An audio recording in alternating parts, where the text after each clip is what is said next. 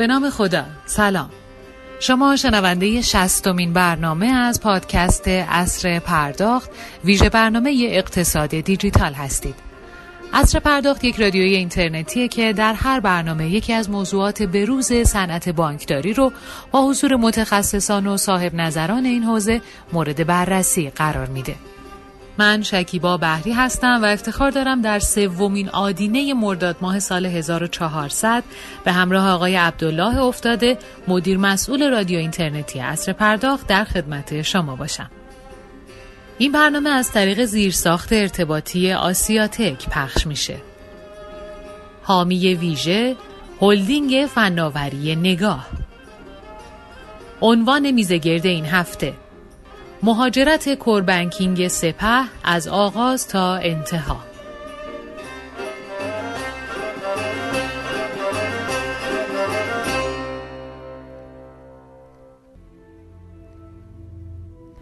بعد از حدود یه دهه بانکداری متمرکز یا کربنکینگ بانک سپه، سال گذشته تو چنین روزایی کلید خورد و بانکداری متمرکز به روش قطعی، یکباره و اصطلاحاً بیگبنگی آغاز به کار کرد. خب تو اون زمان تمام سامانه های بانک سپه متوقف شدن و همه اطلاعات مرتبط با مشتریا، سپرده ها، کارت و گواهی سپرده یکباره به سامانه های جدید منتقل شد. بانکی که تو مرحله قبلی از سال 91 تا سال 96 منتظر پیاده سازی کربنکینگش با شرکت خدمات انفورماتیک بود، حالا با شرکت داتین این مسیر رو شروع کرده و به سمت نهایی شدن حرکت میکنه.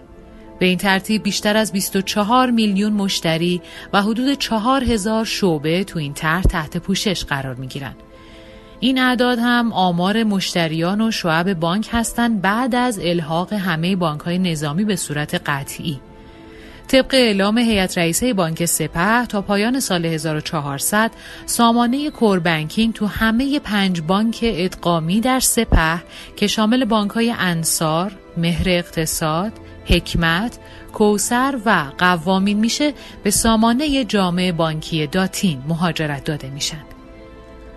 به منظور ارائه خدمات از سوی این 5 مؤسسه با هماهنگی سامانه جامع بانکی داتین، تصمیم گرفته شد تا 20 سرویس اصلی مختص مشتریان شعب تو بانک‌های مختلف توسط سامانه واسط ادغام با عنوان سمتا توسط داتین تولید بشه تا هر کدوم از این مؤسسه ها از طریق سامانه ESB و با اتصال به کور یا مرکز خودشون 20 خدمت اصلی شعب محور مشتریان رو در اختیار مشتریان قرار بدن.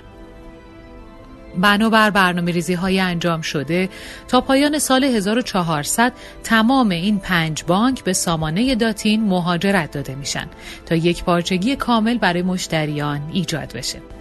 به همین خاطر به دلیل نقش و اهمیت این رویداد بزرگ و انتقال تجربیات این مسیر که بدون شک راه سختی رو تا رسیدن به نتیجه طی خواهد کرد، با آقایان سید مهدی حسینی عضو هیئت مدیره بانک سپه، محمد نژاد صداقت مدیرعامل شرکت داتین و بهزاد صفری عضو هیئت مدیره شرکت رایانه خدمات امید و مدیر پروژه بانکداری متمرکز بانک سپه تو این میزگرد گفتگو خواهیم کرد. پیش از آغاز این میزگرد هم از هلدینگ فناوری نگاه بابت حمایتشون از این برنامه تشکر ویژه میکنم. هلدینگ فناوری نگاه بازوی فناوری بانک کارآفرینه و با هدف توسعه و ارتقای خدمات و محصولات بانکی تأسیس شده. تلاش نگاه بر اینه که زمینه‌ساز توسعه متوازن بازار و مشتریان بانکی باشه. هلدینگ فناوری نگاه پیشران توسعه خدمات و محصولات نوین بانکی، مالی و فناوران است. خب بعد از این مقدمه به سراغ میزگرد امروز میریم. من خدمت میهمانان گرانقدر برنامه سلام و عرض ادب دارم و از آقای افتاده خواهش میکنم که میزگرد رو آغاز بفرمایند. جناب افتاده در خدمت شما هستیم، بفرمایید. بله بسیار همالی، من هم خدمت تمامی شنوندگان عزیز برنامه، مهمانان عزیزی که لطف کردن روز جمعه خودشون رو به برنامه عصر پرداخت اختصاص دادن سلام و صبح بخیر دارم. امیدوارم هر کجا که هستن سلامت باشن ما به عدد روند 60 برنامه زنده رسیدیم در رادیو عصر پرداخت که باعث افتخار این عدد روند نشون میده که حالا برنامه تو مسیر درستی داره دنبال میشه و شنوندگان ما روز به روز به جمع ما بیشتر میشن و ما رو دنبال میکنن. من خواهش میکنم برای شروع برنامه آقای دکتر حسینی احوالپرسی با شنوندگان عزیز داشته باشن که آروم آروم وارد بحث بشیم. آقای حسینی خدمت حضرت عالی هستیم، بفرمایید. بنده هم عرض سلام و ادب و احترام دارم، آرزوی موفقیت دارم برای شما و همکارانتون و امیدوارم مجموع مباحثی که امروز ارائه میشه بتونه یه رهیافت جدیدی رو برای به اشتراک گذاری تجاربی که در نظام بانکی و مجموعه فناوری اطلاعات کشور ایجاد شده انشالله فراهم کنه. در خدمت شما هستم. متشکرم، مرسی. آیه نجاد صداقت خدمت حضرت عالی هم برای احوالپرسی هستیم، بفرمایید. عرض سلام و ادب دارم خدمت همه بزرگواران صنعت بانکی و پرداخت کشور. امیدوارم که امروز بتونم به حال اون چیزی که به زعم خودمون و از نگاه خودمون انجام دادیم و به حال کمک میتواند بکند به صنعت بانکی به حال مفید باشه برای دوستان و موفق باشیم در آینده برای توسعه هرچه بیشتر حوزه فناوری در کشور. متشکرم، مرسی. آقای صفری خدمت حضرت عالی هم هستیم، بفرمایید. بسم الله الرحمن الرحیم. بنده هم عرض سلام و ادب و احترام دارم خدمت حضرت عالی، مهمانان محترم و مخاطبین برنامه گرانقدر عصر پرداخت. انشالله که بتونیم مباحث مفیدی رو خدمت حضرات باشیم. متشکرم، مرسی. خب آقای صفری، ما برای ورود به بحث حالا با توجه به اینکه حضرت عالی نقش مدیریت پروژه کربنکینگ و مهاجرت رو به عهده داشتید از سمت بانک سپه، من فکر کنم با حضرت عالی اگه شروع کنیم بد نباشه. سال گذشته تو چند روزایی فکر کنم 20 تیر سال گذشته بود که یه پنجشنبه کربنکینگ قدیمی حالا کور بود یا هر چیزی، سامانه های قدیمی بانک سپه به صورت کامل خاموش شد و بانک سپه به کربنکینگ جدید خودش مهاجرت کرد. خواهشم اینه بفرمید از اون زمان تا الان چه اتفاقی افتاده و کسب و کارهای سنتی و بعضا فرسوده 97 ساله بانک سپه با این تکنولوژی جدید به روزی که حالا مهاجرت کردید در سال گذشته در چنین روزهایی تطبیق پیدا کردن و وضعیت موجود چیست؟ خدمت شما هستیم، بفرمایید. خواهش میکنم، سپاسگزارم. با کسب اجازه از محضر مهمانان محترم، همونجور که اشاره فرمودید قریب به یک سال از در واقع پروژه میگذره از زمانی که پروژه به بهره برداری رسید. خب تا فاز بهره برداری ما قریب به 18 ماه فرصت داشتیم و خب این 18 ماه رو شاید 2 ماه زودتر هم تونستیم تکالیفمون رو انجام بدیم و پروژه رو به بهره برداری برسونیم. در این ایام ما در واقع جلسات چندین هزار نفر ساعت، جلسات تحلیل شکاف، موضوعات مرتبط با مباحث فنی و پرفورمنسی رو طی کردیم که منجر به برگزاری مانورهای متعدد بود. یعنی ما 20 تیر ماه سال گذشته زمانی که می‌خواستیم این کار بزرگ رو در صنعت بانکی و در بانک سپه انجام بدیم، بارها و بارها این فرایندها رو تمرین کرده بودیم که بتونیم از پسش در واقع بر بیایم که الحمدلله به یاری خدا هم همینطور شد. اما از اون روز تا کنون عرض بزرگشون، حالا من عبارت کسب و کارهای 97 ساله که اشاره فرموده باید بگم خیلی کسب و کارها و دیتا 97 ساله نبودن. بانک سپه طبیعتاً در طی ادوار مختلف تو این چرخه عمری که داشت بروز شده بود. خب ولی طبیعتاً ساختارها و فرایندها، خب فرایندهای قدیمی در یک بانک بزرگ و قدیمی بودن که اونجا کار رو سخت میکرد. اما بعد از در واقع طی این یک سالی که ما از بهره برداری سامانه میگذره، مربوط کارهایی که انجام دادیم در واقع یک بخش عمده‌ای بود که از تکالیف قبلی ما باقی مونده بود در خصوص دیتا کلینزینگ و پاکسازی داده‌ها. طی این یک سال تونستیم تکمیل و تثبیت کنیم موضوعات مربوط به مباحث فنی و پرفورمنسی رو که قبلا تست کرده بودیم و در حوزه پرفورمنس الان تونستیم به یک استبیلیتی قابل قبولی برسیم. در حوزه انتقال دانش که حالا در ادامه خدمتتون خواهم بود، گام‌های مهمی برداشتیم و بخش عمده‌ای از دانش راهبری و عملیات و پشتیبانی منتقل شده. همچنین توی یک سالی که گذشت تونستیم درخواست‌های جدیدی رو که در واقع نهادهای بالادستی، حاکمیتی و الزامات کسب و کاری بانک بود رو به اصطلاح تایم تو مارکتش رو بسیار پایین بیاریم. و خب از قضا شاید شانس ما اینطوری بود که سالی که گذشت در این ایام از 20 تیر سال گذشته درخواست‌های کمی هم نبود با توجه به اتفاقاتی که در اقتصاد کشور در شرایط عمومی کشور رخ داد، مثل کرونا، تسهیلات کرونا، الزاماتی که بانک مرکزی داشت، مثل پیاده‌سازی طرح پیچک، مثل حریم دو، صیاد دو، موضوع در واقع کنترل کدهای سیاه و شهاب تو تراکنش‌های شبکه بانکی و اینها، همه رو تونستیم در واقع در فرصت تعیین شده از طرف نهادهای ناظر و بانک در واقع خدمت بانک سپه ارائه بدیم.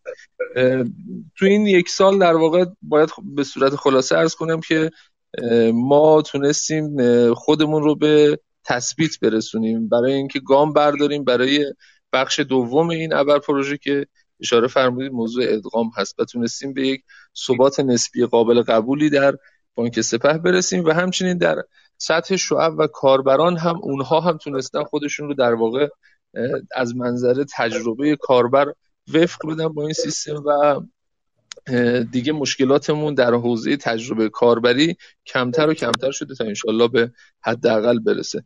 یک توضیح هم عرض کنم ابتدای عرایزم که اسم سامانه جامعه بانکی امید هست.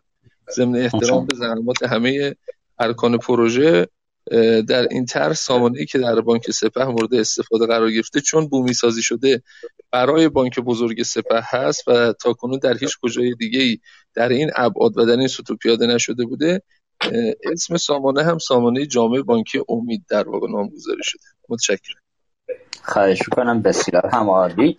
خب آقای نجات صداقت حضرت عالی، خب در مجموعه داتین با توجه به سابقه‌ای که داتین داره تو این اسکیل تا به حال ورود نکرده بود برای اینکه سامانه جامع به بانک‌ها ارائه بده.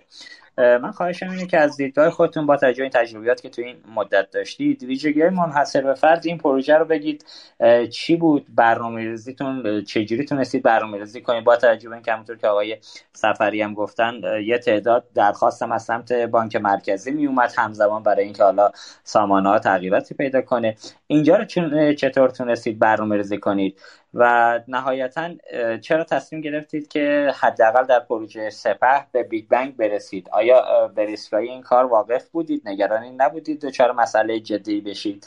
خدمت شما هستیم. بله، خیلی متشکرم. عرضم به حضور شما که سوالی که مطرح شد فکر می‌کنم یه دو سه تا سوالی حداقل بود. من بله دقیقاً اگر اجازه بدین یه مقدار شاید یه مقدار توضیحات بیشتری رو خدمتتون بگم.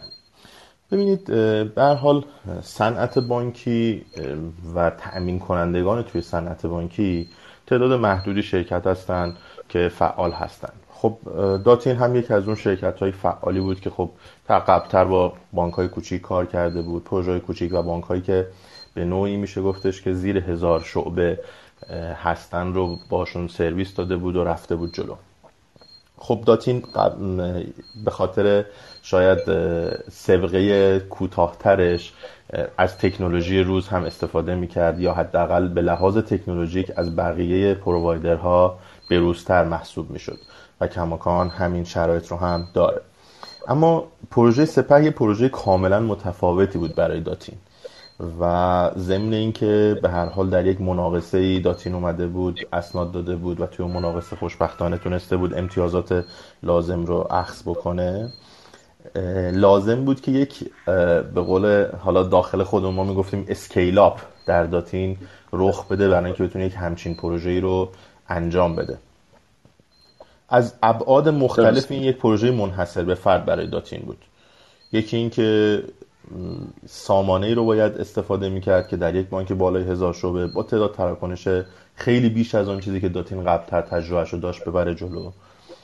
شرایط خود بانک سپه بعضاً شرایطی رو داشت که با بعضی از بانک‌هایی که در سطح کشور هستن متفاوته. مثلا فرض کنید که یکی از چیزهایی که ما رو به هر حال خیلی روش کار کردیم و کلی انرژی گذاشتیم تا بتونیم حلش بکنیم مسئله مثلا نحوه پرداخت سود سپرده ها در بانک سپه بود. خب سود سپرده در بانک سپه اول هر ماه پرداخت میشد، تمام سپرده ها، یعنی 20 میلیون سپرده باید شب اول هر ماه سودشون محاسبه میشد و پرداخت میشد.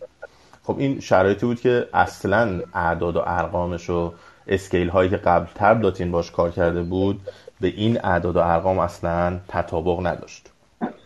از طرف دیگه خب داتین تجربه کار با سازمان‌های بزرگ رو هم نداشت. یه ساختارهای خیلی مستحکمی که در بانک سپه بود، تفکیک وظایف مشخصی که اونجا وجود داشت و یه جاهایی ما توی این فراینده لازم بود که خودمون رو آپگرید کنیم، یه سری چیزهایی رو یاد بگیریم، یه سری چیزهایی رو تجربه کنیم. ما یک شرکتی هستیم که امروزی که من خدمت شما هستم میانگین سنی همکاران داتین 32 ساله. این با ابعاد بانک سپه و سابقه و سابقه‌ای که توی مدیران و کارشناسان بانک سپه اصلا تطابق نداره. یعنی شاید اونجا میانگین سابقه کار افراد 32 سال باشه، توی داتین مثلا سن افراد 32 ساله. اما یک شرکت جوونی میخواستیم با یک بانک بزرگ کاملا استراکچرده به حال خوشنامی با سابقه 97 ساله بیایم یک کاری رو انجام بدیم. اینا یه ویژگی‌های خیلی خاصی برای ما ایجاد کرد. یعنی تو این 2-3 سالی که ما الان در خدمت دوستان هستیم، از اواخر سال 97 که قرارداد منعقد شد، حالا 96 مناقصه بود، 97 قرارداد منعقد شد، تا به امروز این اسکیل آپی که در باید رخ میداد تا داتین یک شرکت کوچک بتواند با یک بانک بزرگ کار بکنه، به حال در این مسیر حرکت کردیم. یک نکته‌ای که خیلی به نظرم نکته کلیدی هست در فرایند این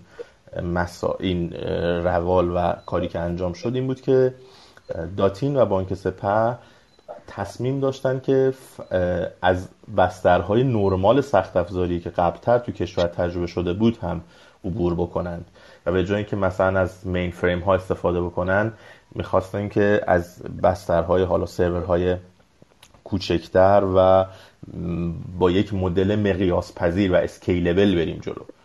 این هم یک تجربه جدید و منحصر به فردی بود توی این پروژه. خب بانک‌های دیگه همشون سخت افزار روی بسترهای دیگه‌ای کار می‌کردن.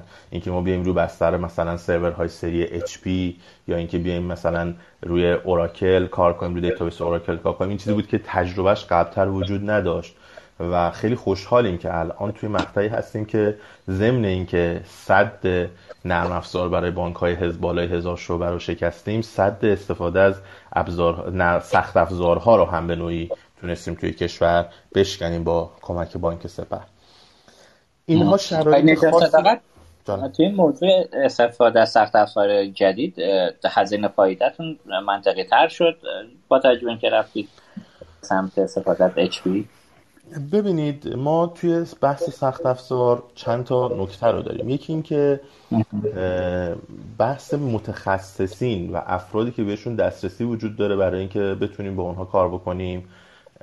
خب در سری سخت افزار HP و این مدلی که ما رفتیم خب خیلی دست بازتر هستش. توی تامین کنندگان انحصار تقریبا میشه گفت به هیچ وجه وجود نداره. این شما میتوانید سخت افزارها رو خیلی راحت تر تامین بکنید از سورس های مختلف و منابع فروشندگان مختلف. و از همه مهمتر من به نظرم بحث اسکیلبیلیتی هست. یعنی اینکه ما امروز که خدمت شما هستیم، اگر داریم در بانک سپه 4000 شعبه‌ای صحبت میکنیم و از 1367 شعبه به 4000 شعبه میخواهیم آپگریدش بکنیم، نیازمون به سخت افزار اضافه کردن یک سری سرورهای HP هست. هرچند که در این مدت پرفورمنس به لحاظ پرفورمنسی بهبودهایی دادیم که این آپگرید خیلی خیلی خیلی ناچیز هست. یعنی شاید در حد میشه ازش اصلا اغماس کرد که برای بانک سپه با 4000 شعبه هم ما سخت افزار جدیدی رو انشالله تامین نخواهیم کرد یا خیلی ناچیز خواهد بود. من روی بحث اسکیلبیلیتی دوست دارم که تمرکز داشته باشن بزرگواران صنعت بانکی. اینکه زمانی که شما می‌خواهید یک چیزی رو، یک محصول جدید اضافه بکنید، یک سافتور جدید اضافه بکنید، یا به هر حال یک شرایطی پیش میاد که شب عید تراکنش‌ها زیاد میشه یا هر مدلی از این چیزی که از این نیازمندی‌هایی که منجر میشه به اینکه شما نیاز به اسکیلبیلیتی داشته باشید، داشتن سخت افزارهای کوچک به تعداد زیاد خیلی بهتر از یک سخت افزار بزرگ به تعداد کمه. و این به نظرم اون سد است که به خوبی ازش عبور شد. ما یک نکته خیلی مهم دیگه هم در این پروژه خیلی منحصر به فرد بود به اعتقاد ما. قاعدتا من هر چیزی که دارم میگم بیشتر از جنبه یک شرکت بیرونی دارم صحبت میکنم و نه از جنبه بانک سپه، و اون همین هستش که به هر حال بانک سپه یک تجربه ناموفقی رو در حوزه انتقال نرم افزار داشت و این باعث شده بود که شاید بشه بگفتش که احتیاطها خیلی بیشتر میشد و حواسمون باشه که بانک سپه بانکی بود که محصولاتش رو این هاوس و با برنامه نویسانی که در داخل خود بانک بودن و در درون بانک بودن پیش می برد. حالا الان یه تغییری داشت میشد، داتین اومده بود، افراد جوانی اومده بودن و ادعا میکنن که ما میتوانیم نرم افزارهایی رو به بانک بدیم در حالا کنار متخصصان بانک که این نرم افزارها میتواند جایگزین بشه توی بانک. خب این یک شرایط خاصی رو برای ما ایجاد کرده بود و توی این بازه زمانی لازم بود که ما این شرایط رو ازش عبور بکنیم. ما برای مدل بانک سپه خب بحث نحوه مهاجرتش و حالا شاید اون چیزی که رول اوت به قولی در ادبیات بین‌المللی استفاده میشه، مدل‌های مختلفی رو پیشنهاد دادیم، مدل‌های تدریجی، شعبه‌ای و مدل بیگبنگ. علت اصلی که مدل بیگبنگ، یعنی اگر بخوام از منظر باز عرض میکنم شرکت بیرونی نکات خودم رو بگم، یکی از دلایل اصلی که مدل بیگبنگ انتخاب شد بحث این بود که بانک سپه خب با 80 و خورده سامانه داشت فعالیت میکرد. شما زمانی که مدل تدریجی رو انتخاب میکنید نیاز دارید که یک پارچگی زیادی بین سامانه های موجود با سامانه جدید رو در نظر بگیرید. مثلا با هر مدلی شما مدل محصول محور برید بگید مثلا سپرده های کوتاه مدت رو مهاجرت میدم، لازمه که بیایید با مثلا سامانه های مشتریان اینتگریشن داشته باشید، با سامانه های حسابداری اینتگریشن داشته باشید. اگه بیاید مثلا مدل شعبه محور رو برید بگید که من میخوام چند تا شعبه رو استان رو یک حوزه فعالیتی رو منتقل بکنم، باز اینتگریشن ها خیلی مدلش متفاوت میشه و لازمه که با سامانه های متعدد اینتگریشن ایجاد بکنید. و این اینتگریشن ها خودش میتونه منشأ بروز مغایرت ها بشه و یک داده متمرکزی وجود نداشته باشه دیگه. از بعد فنی انتخاب مدل بیگبنگ شاید یک الزام محسوب میشد، چون نمیتوانستیم که این همه سامانه رو که با یک سامانه جدید اینتگریشن هاش رو انجام بدیم و یک کاری بکنیم که کل بستر بتونه کار بکنه. کما اینکه در تجربه قبلی هم به نوعی مسئله جلو رفته بود و مغایرت های خیلی زیادی باقی مونده بود و حل نشده بود و لازم بود که یعنی این تجربه ناموفقه هم از قبل وجود داشت. لذا انتخاب مدل بیگبنگ حداقل از بعد فنی یک گزینه دیگه تقریبا میشد گفت وجود نداشت. حالا وقتی که این مدل رو انتخاب کردیم سعی کردیم که خب یه کاری کنیم که ریسک ها رو کاهش بدیم دیگه، یعنی ریسک های مدل بیگبنگ خیلی ریسک های زیادی، اصلا ساده نیست و این اقدامات به نظرم بود که کمک کرد که مدل بیگبنگ به شکل مناسبی اجرایی بشه. ببینید ما چند دسته اقدام انجام دادیم. یکی این که خب آزمون هایی که در حوزه کارایی بعد انجام دادیم و پرفورمنس. توی حوزه کارایی و پرفورمنس اولا محصول رو دو شرکت تست پرفورمنس رو انجام دادن. یک شرکت اروپایی بود که قبلتر کار کرده بود با شرکت های معتبر بین‌المللی دیگه ای، تست پرفورمنس اونها رو انجام داده بود، اومد محصول رو تست کرد، کربنکینگ رو به طور خاص، تعداد سندهایی که صادر میشه، فشار کار، تست استرس، تست به حال استقامت، همه اینها رو تست کردن، سرتیفیکیت های رو صادر کردن و اون به حال اطمینان اولیه و شاید خیال راحت کردن اولیه رو به ما دادن. دانشگاه تهران آزمایشگاهی داره که اونجا هم تستای پرفورمنس میکنن توی حوزه سویچ و کارت و کور بانکینگ، یعنی end to end solution رو اومدن تست هایی رو کردن و بعد این اطمینان دادن که به حال سامانه میتواند انقدر لود رو تحمل بکنه. در حوزه کارکردی آزمون های متعددی برگزار شد. ما 3 مرحله تست کارکردی و فانکشنال داشتیم. یعنی قرارداد به این صورت بود که خب گام اول تحلیل شکاف بود، گام بعدی بومی سازی ها و یک پارچگی ها بود و گام بعدی آزمون ها بود. بعد از اینکه بومی سازی ها انجام شده بود، 3 مرحله تست انجام شد. حالا تست آلفا، بتا و گاما تو ادبیات پروژه، و اگه من بخوام حالا به ادبیات عامتری صحبت بکنم، این بود که خب ما سامانه رو توی داتین دمو دادیم. بعد از اینکه بومی سازیاش تموم شد، کارشناسان بانک اومدن، بومی سازیایی که به ما گفته بودن رو دیدن تو محیط داتین. بعد از اینکه حالا نکاتشون رو گفتن، سامانه روی یک محیطی برای تست فراهم شد که یوزر اکسپتنس تست و حالا UAT توی اون محیط باز توسط کارشناسای بانک انجام شد و باز مهر تایید گرفت. و نهایتا قبل از بهره برداری توی یک شعبه نمونه هم سامانه تست شد. البته اونجا بحث این بود که مشتریان جدید، سپرده جدید و اینها افتتاح شد، ولی یک شعبه نمونه ای رو در نظر گرفت بانک، سامانه رو کلا توی اون شعبه بالا آوردن و اونجا چک کردن همه چیز رو در محیط لایو که ببینن آیا همه چیز برقراره و اون کارکردی که مد نظر بانک هست داره ارائه میشه یا نه. بنابراین این مسیر کارکردی هم آزمون ها به این صورت جلو رفت.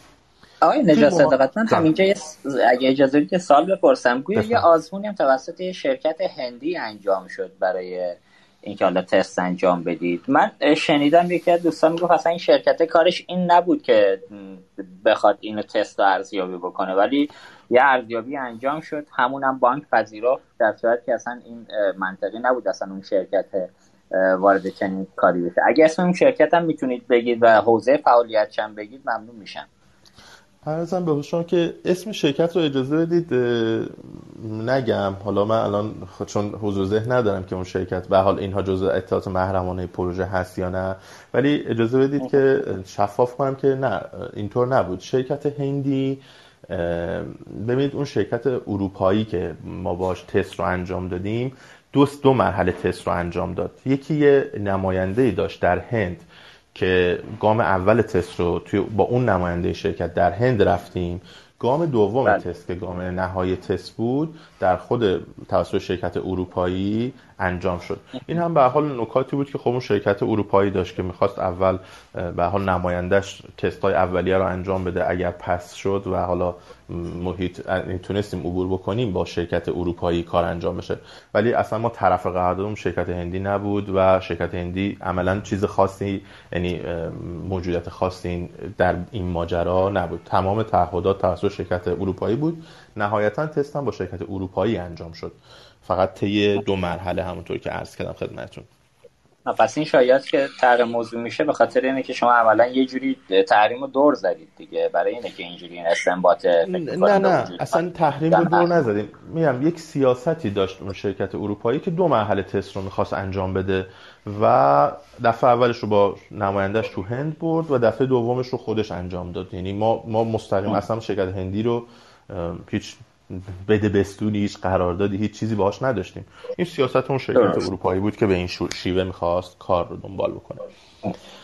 یک حوزه دیگه که خیلی مهم بود برای ما در این فرایند مهاجرت، بحث مهاجرت داده بود. یعنی اینکه خود بانک سپه اولا داده هاش رو از سامانه های متعدد جمع آوری بکنه و بعد این داده ها به شکل درستی در سامانه داتین ایمپورت بشه و بعد با اون فانکشن هایی که در سامانه داتین پیاده سازی شده بتونه این داده ها کار بکنه. این هم یک کار خیلی سنگینی بود. من فقط برای اینکه ابعادی از این کار سنگین خدمتتون بگم، ببینید این 80 خورده سامانه که دیتاها متفاوت در جاهای مختلف هست، یعنی مثلا از دیتای مشتریان گرفته که بعضن تو چندین تا سامانه وجود داشت، یا اینکه مثلا برای حوزه چک 3 سامانه مختلف دیتا داشتن، حالا جاری طلایی، چک های سنتی و یه سامانه دیگه ای که بعضی از این حتی شعبه بیس بود، یعنی توی سنتر هم نبود. لازم بود تمام این دیتا ها تجمیع بشه یک جا در یک قالبی که مشخص شده در بیاد و بعد به داتین داده بشه و بعد داتین بتونه تازه اونها رو ایمپورت بکنه. این هم یک حوزه بود که خیلی کار برد و برای این حوزه هم ما باز چند مرحله تست و آزمون رفتیم جلو. یعنی ما یک دوره داده‌ای نمونه گرفتیم، داده هایی که به نوعی اسامی و یه جورایی هیدن شده بود، ولی داده نمونه‌ای بود که ما میتونستیم با اون بیایم دیولپ هامون رو انجام بدیم و دموی مهاجرت داده رو در محل داتین به بانک ارائه دادیم. دو مرحله مانور مهاجرت داده انجام شد، یعنی اینکه بتونیم کل داده رو بگیریم در یک مرحله و اون کل داده رو به سامانه‌های داتین منتقل کنیم. یک مرحله دیگه بحث زمانبندی ها بود، یعنی اینکه ما چطور زمانبندی هامون به چه صورت هست. شما فرض بفرمایید که روز پنجشنبه ساعت 12 ظهر سامانه های بانک رو می‌خواستیم، یعنی پلن این بود دیگه، روز پنجشنبه ساعت 12 ظهر سامانه های بانک رو قطع بکنیم، داده ها از سامانه های بانک استخراج بشه و به سامانه داتین تحویل بشه. همه اینها زمانبندی داشت، یعنی اینکه ما یک دوره ما یه مانور رفته بودیم. اطلاعات مشتریان مثلا 50 دقیقه طول میکشه، اطلاعات سپرده ها مثلا 2 ساعت طول میکشه. اینها همش توی بسترهای زمانبندی گرفته شده بود، ثبت شده بود. نقاطی که طولانی شده یا کوتاه شده و نیاز هست که بهبود بشه، بهبود داده بشه در بیاد و این مانورها کمک میکرد به ما که ما بدونیم که در هر حالا ساعتی دقیقاً چه اتفاقاتی قرار است رخ بده. و من دوستم روی این مانورها خیلی تاکید کنم، چون کار خیلی سنگین و کار خیلی شاید آموزنده و قابل استفاده در آتی هست. یعنی مثلا فرض کنید که فرآیندی که ترسیم شده بود این بود که خب بعضی از دیتاها باید، چون توسط پیمانکارهای متعدد باید استخراج میشد، خب مثلا با در یک قالبی مثلا سی دی، دیویدی، یه چیزی هارد توسط ماشین پوررسان منتقل بشه به محل دیتا سنتر. خب این البته منظورم از دیتا سنتر بانک، در دیتا سنتر قبلی بانک به دیتا سنتر جدید بانک هستش. خب مثلا ماشین پوررسان چه ساعتی چجوری کار رو تحویل میگیره، چه ساعتی تحویل میده. تمام این مانورها رفته بودیم تا بتونیم بفهمیم که دقیقاً در هر ساعتی چه اتفاقی باید بیفته و اون مسیری که قراره در روز مهاجرت طی بشه اینها حداقل یک بار قبلش تست شده باشه. ما البته مانور چندین مرحله مانور داشتیم، فقط مانور به این صورت نبود. ما مثلا اولین مانوری که داشتیم بود که از هر شعبه یک کاربر وصل بشه به سامانه کار کنه و یک سناریو رو اجرا بکنه. یه مرحله مانور داشتیم که مثلا سه کاربر از هر شعبه وصل بشن و یک سناریویی رو اجرا بکنن. یک مانوری داشتیم که کل بانک بیاد. خب شکست خود اون مانور، یعنی به اهدافمون نرسیدیم و به حال نکات پرفورمنسی داشت سامانه، مجبور شدیم دو مرتبه مانور رو تکرار بکنیم. و مانور نهایی رو که رفتیم و تمام این مسیر کنترل ها انجام شد، دیگه اون موقع بود که بانک به این اطمینان رسید که سامانه میتواند به مرحله بهره برداری برسه.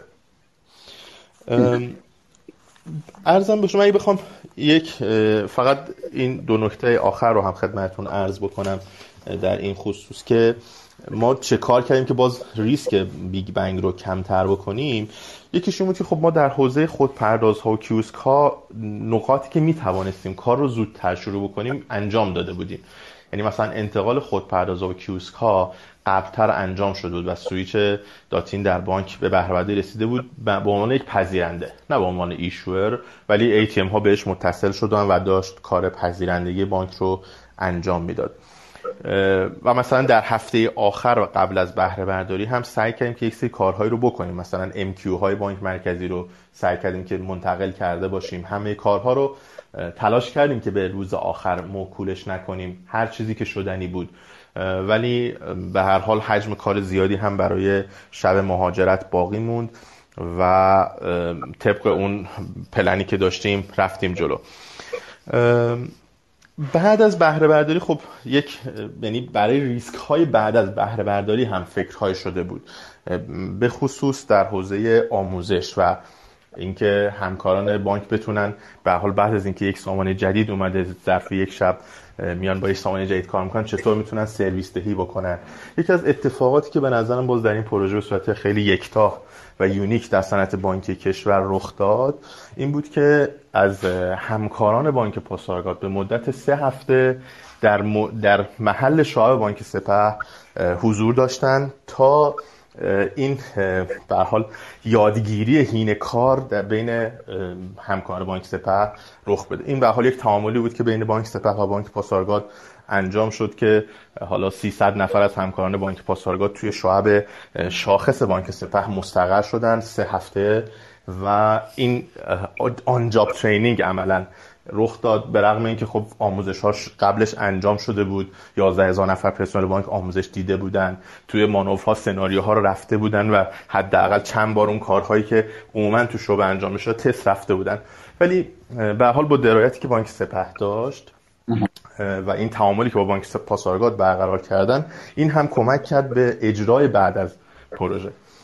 من اگه اجازه بدین دیگه همینجا عرضم تموم کنم که بقیه دوستان. آره ممنونم. من آروم آروم می‌خواستم بگم دیگه آقای نژاد صداقت خلاصه کنید، خوش موقع تموم شد. عرض خدمتتون که حالا خواهشم اینه دوستان در ادامه به سوالات مختصرتر پاسخ بدن، ممنون میشم. حتی آقای حسینی پارسال که زمان مهاجرت کربنکینگ برنامه رفتیم، قرار بود که این فرایند مهاجرت مستندسازی بشه و در اختیار نظام بانکی به عنوان یه تجربه خوب قرار بگیره. امیدوارم که این اتفاق افتاده باشه. بالاخره صحبت‌های آقای نژاد صداقت می‌کنن، ما هنوز داریم بانک‌های بزرگی که نیاز به مهاجرت دارن و خیلی ترس از این دارن که بالاخره مهاجرت به چه شکل اتفاق بیفته. من آقای دکتر حسینی خواهشم اینه که حالا با تجربه اینکه امسال هم طبق دستوری که هیئت رئیسه بانک سپه داده، ما بقیه بانک‌های ادغامی هم به سامانه جدید کربنکینگ مهاجرت کنن. خب یک سال تجربه رو از مهاجرت کر بانک سپه داشتید، به قاعده حالا نقاط قوت و چالش‌هاش رو ارزیابی کردید. از دیدگاه شما بزرگترین چالشی که و نقاط برجسته‌ای که میتونه این مهاجرت برای بانک‌های ادغامی داشته باشه چیست؟ چیکار باید بکنن دوستان و نهایتاً به چه شکل میشه این اتفاق با کمترین دردسر و مشکل به جلو بره؟ خواهش می‌کنم، در خدمتتون هستم. اگر اجازه بفرمایید با توجه به اینکه جناب عالی در خصوص مهاجرت بانک‌های ادغامی سوالی رو مطرح کردین، من با یه مقدمه در خصوص طرح ملی ادغام آغاز کنم بحث رو. خب همونطور که میدونید به هر حال طرح ملی ادغام بانک‌های نیروهای مسلح در بانک سپه بر اساس رویکردهایی که در سطح کلان کشور اتخاذ شده بود، به ویژه دستوری که مقام معظم رهبری مبنی بر خروج نیروهای مسلح از فعالیت‌های بانکی صادر فرموده بودند و همچنین مدلی که بانک مرکزی جمهوری اسلامی ایران با رویکرد تحول در نظام بانکی و بهبود ترازنامه‌ای برخی از بانک‌ها با الحاقشون به یک بانک بزرگ مد نظر قرار داده بود صورت پذیرفت. خب شاید برای شما جالب باشه که این ادغام بعد از تجربه‌ای که در کشور امریکا انجام شد، بزرگترین ادغام نظام بانکی در دنیا محسوب میشه. این بزرگترین ادغام هم از منظر تعداد بانک‌هایی که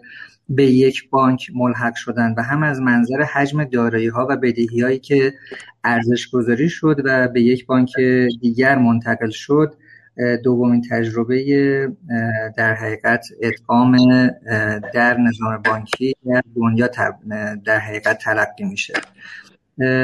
به هر حال بانک سپه بعد از این ادغام که در طی 2 سال گذشته یک ظرفیت مدیریتی و کارشناسی بسیار به هر حال ویژه‌ای رو از مجموعه بانک سپه و بانک‌های ادغامی به خودش اختصاص داد، به بزرگترین بانک نظام جمهوری اسلامی ایران تبدیل شده. در شرایطی که با هم صحبت می‌کنیم، با توجه به اینکه سهم بازار بانک سپه به حدود 1/5 نظام بانکی رسیده و با دارا بودن 4000 شعبه و بیش از 45000 نفر نیروی انسانی، به هر حال بزرگترین مجموعه بانکی کشور رو در بانک سپه شاهد هستیم. همزمان با اینکه اجرای طرح ادغام رو ما طی 2 سال گذشته پیش می‌بردیم که خودش از نظر من به عنوان یک ماراتون بسیار بزرگ تلقی میشه و البته در اینجا باید از همراهی‌هایی که بانک مرکزی، وزارت اقتصاد، ستاد کل نیروی مسلح کرد بسیار تشکر بکنیم. همزمان با این ماراتون بزرگ به هر حال هیئت مدیره بانک سپه این ریسک رو پذیرفت و با توجه به اینکه برای مدیریت این ریسک تدابیری اندیشیده بودیم. همزمان با بحث ادغام ما مهاجرت کربنکینگ رو هم که به هر حال بزرگترین مهاجرت سیستمی کشور بود و جناب نژاد صداقت و صفری ابعادی از اون رو تصویر کردن هم انجام شد. خب در شرایطی که با هم صحبت می‌کنیم داریم راجع به یک سامانه‌ای که در حال حاضر اطلاعات 35 میلیون مشتری، 42 میلیون سپرده، 49 میلیون کارت و بیش از 3 میلیون تسهیلات جدید روی این سامانه در حقیقت بارگذاری شده و داره عملیاتش رو ارائه میده. سامانه‌ای که روزانه بیش از 40 میلیون سند آرتیک صادر میکنه و در حقیقت بخش سویچ و کارت هم روزانه بیش از 12 میلیون تراکنش انجام میده. به هر حال به لحاظ سایز و به لحاظ ابعاد تایید میفرمایید که کار بزرگی برای به هر حال طراحی، استقرار، مهاجرت و بهره برداری از اون صورت گرفته. خب خوشبختانه میشه گفت که بانک سپه بستری رو فراهم کرد که متخصصین حوزه آیتی و بانکی بتونن با هم یه تجربه جدید رو در بکارگیری تکنولوژی های نو و زیرساخت‌های فنی متناسب سازی شده برای استقرار یک سامانه کربنکینگ در یک بانک بزرگ رقم بزنن. و خب در این مسیر هم همکاران بخش‌های فنی مختلف در مجموعه آیتی بانک سپه، شرکت رایانه خدمات امید به عنوان مجری اختصاصی و مجموعه محترم شرکت داتین به عنوان تامین کننده سامانه صورت گرفت. اشاراتی هم شد به تست‌های پرفورمنسی که انجام شد و توضیحی که آقای نژاد صداقت دادن. فقط من این نکته رو اضافه کنم که به هر حال طرف قرارداد برای تست‌های پرفورمنس یک شرکت اروپایی بود و با توجه به اینکه لازم بود سخت افزاری که برای انجام تست‌های پرفورمنس مد نظر قرار گرفته در یک جایی تعبیه شده باشه، یک مجموعه‌ای در یک شرکت هندوستانی این زیرساخت فنی رو در اختیار داشت و با دسترسی‌های ریموتی که مجموعه شرکت اروپایی به اون زیرساخت داشتن عملاً تونستن تست‌های پرفورمنس رو انجام بدن در مرحله اول و در مرحله دوم هم نتایج نهایی تست‌ها رو ارائه بکنن. خب امروز زیرساختی که ما داریم سه ویژگی خاص داره و اون سه ویژگی این که هست که به هر حال زیرساخت نرم افزاری و سخت افزاری متناسب سازی شده با یک بانک بزرگ. دومین ویژگی این هست که به هر حال مدل کسب و کاری که بعد از تحلیل شکاف بومی سازی شده در تناسب با مدل کسب و کاری بانک سپه به عنوان یک بانک تجاری دولتی است. و سومین ویژگی این زیرساخت نرم افزاری و سخت افزاری در برداشتن کاملترین و جدیدترین ضوابط و مقررات ابلاغی از جانب بانک مرکزی به عنوان نهاد رگولاتور هستش. خب به نظر میرسه که هم ابعاد این پروژه، هم کارکردهاش و هم اتفاقاتی که برای بهینه‌سازی فرآیندها شده در نوع خودش بی‌نظیره و همونطور هم که جناب عالی اشاره کردید همکاران بنده در مراحل مختلف نسبت به مستندسازی و به هر حال ثبت این تجربیاتشون اقدام کردن و انشالله در یک زمان مناسبی هم بتونه اینها به صورت مدون و یک پارچه تجمیع بشه. من در ارتباط با مهاجرت بانک‌های ادغامی در این مرحله این رو خدمتتون عرض بکنم که به هر حال طرح ادغام دو گام اساسی داشت. گام نخست، گام در حقیقت انتقال بود که در سال گذشته صورت گرفت و با ارزش‌گذاری دارایی‌ها و بدهی‌های این بانک‌ها و همچنین با برگزاری مجامع ادغام و به هر ترتیب انجام مراتب حقوقی و پرداخت ارزش ویژه سهامداران صورت گرفت. در اون گام ما کربنکینگ های این بانک ها رو حفظ کردیم و با یک سامانه واسطی که تحت عنوان ESB نام می گرفت سعی کردیم خدمات رو یکپارچه بکنیم به گونه ای که وقتی مشتری به هر کدوم از شعب بانک سپه مراجعه میکنه، چه شعبی که پیش از این سپهی بودن، چه شعبی که متعلق با 5 واحد ادغام شده بود، با به هر حال درج کد ملیش روی سامانه ESB این امکان فراهم میشد که تمامی حسابهاش رو در مجموعه 6 بانک ملاحظه بکنه و بتونه عملیات دریافت و پرداخت، انتقال وجه و همچنین عملیات ساتناپایا رو بدون اینکه هزینه جدیدی پرداخت کنه در مجموعه این 6 بانک صورت بده. 17 خدمت به عنوان خدمات یکپارچه مد نظر قرار گرفت و به هر حال با توجه به اینکه این 18 خدمت امکان به هر حال ارائه خدمات پرکاربرد رو فراهم می‌کرد، ما دغدغه از این بابت که بتونیم گام اول رو انجام بدیم نداشتیم. ولی گام دوم که گام یکپارچگی هست و ما الان داریم اون رو به هر حال تجربه می‌کنیم، 5 پروژه در حوزه فناوری اطلاعات براش تعریف شده. این 5 پروژه به هر حال مطالعات عمیقی روش صورت گرفته. کیکاف میتینگ این 5 پروژه در ابتدای خرداد ماه سال 1400 برگزار شد. پروژه نخست که شاید به هر حال از منظر فعالان حوزه آیتی هم پروژه جالبی باشه، بست استقرار سامانه جامعه بانکی امید در قالب کلاینت ها در کلیه شعب واحد های ادغامی بود. به هر حال ما با توجه به اینکه یک اقدامی را انجام دادیم برای ایجاد یک شبکه اختصاصی در کلیه 4000 شعبه بانک، این امکان رو فراهم کردیم که کلاینت سامانه کربنکینگ سپه که در سال گذشته استقرار پیدا کرده بود، این بار امکان بهره برداریش در کلیه واحدهای ادغامی فراهم بشه. برای این منظور طبق پلنی که دیده شده، ابتداعاً این سامانه کر امید در مجموعه کوثر و مهر اقتصاد، در گام دوم در مجموعه قوامین و حکمت و در گام سوم در مجموعه انصار و سامن تا پایان سال جاری امکان بهره برداری خواهد داشت.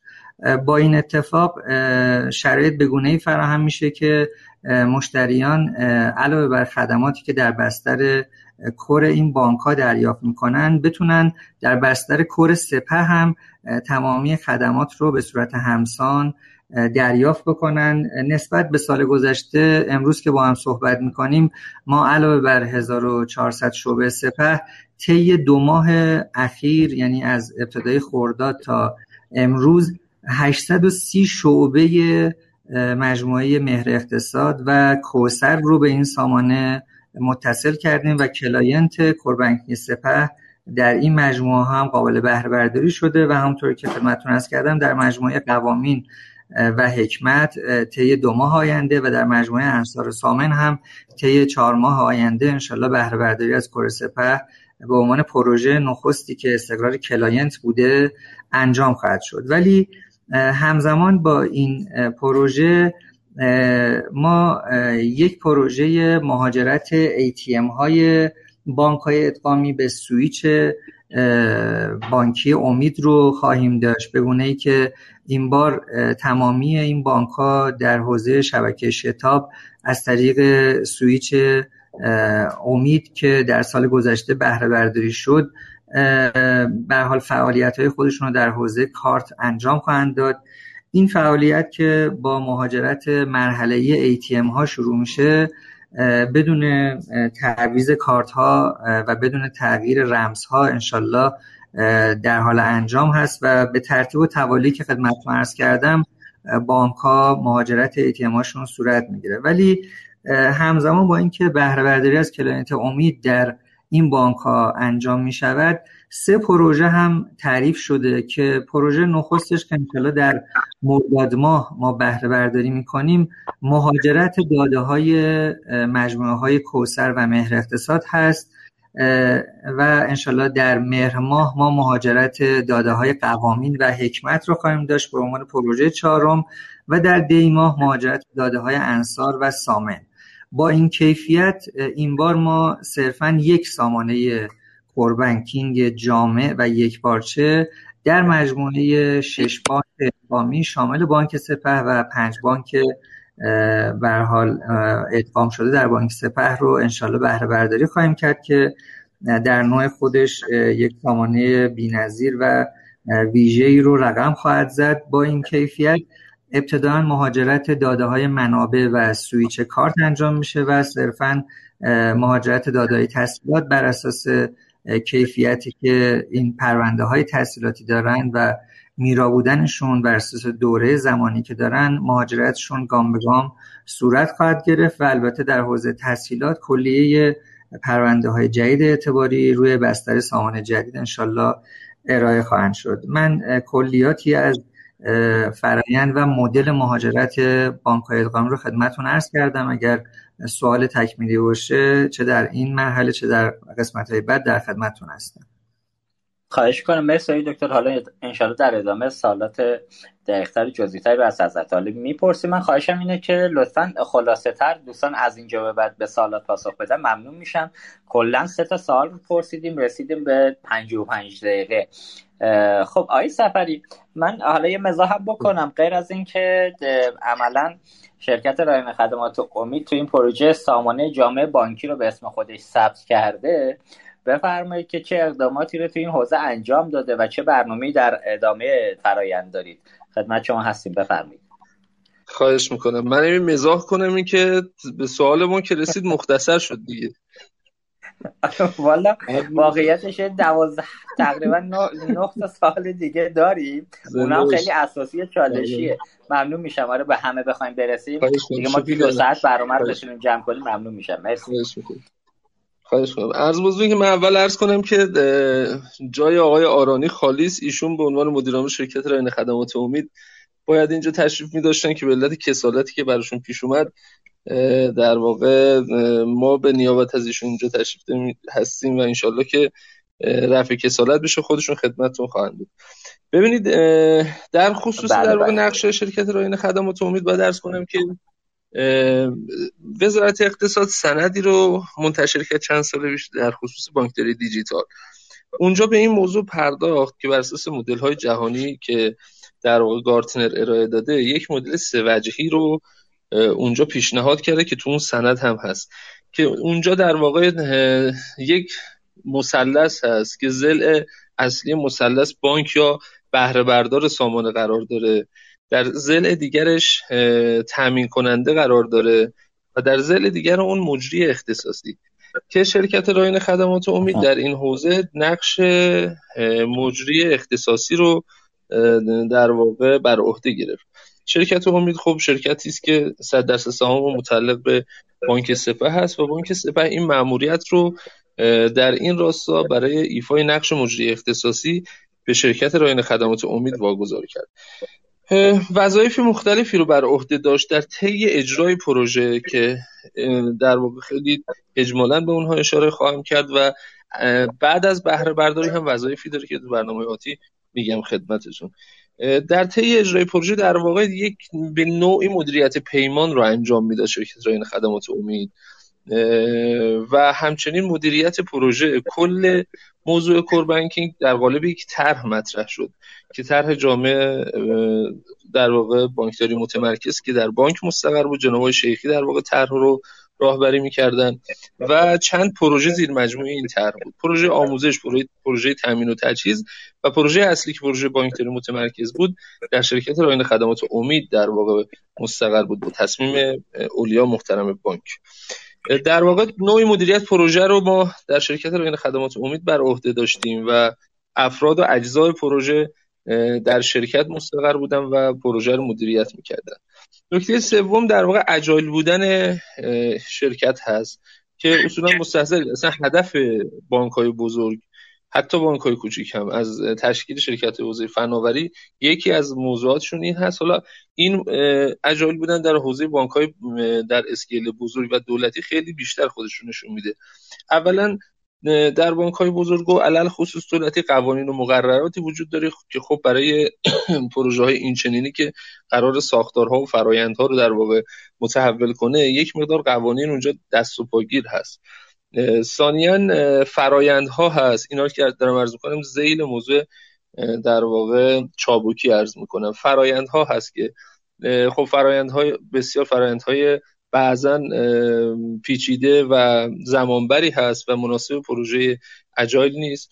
ثانیا نیروی انسانی هست که حالا اشاره فرمودن آقای نژاد صداقت که سن متوسط سن نیروی انسانی خب بالاست و لازم جاهایی از در واقع نیروهای انسانی جوانتر با دانش بروزتر استفاده بشه که اینها همه بستری بود که شرکت رایانه خدمات امید در نقش مجری اختصاصی طرح بر عهده داشت در اجرای پروژه.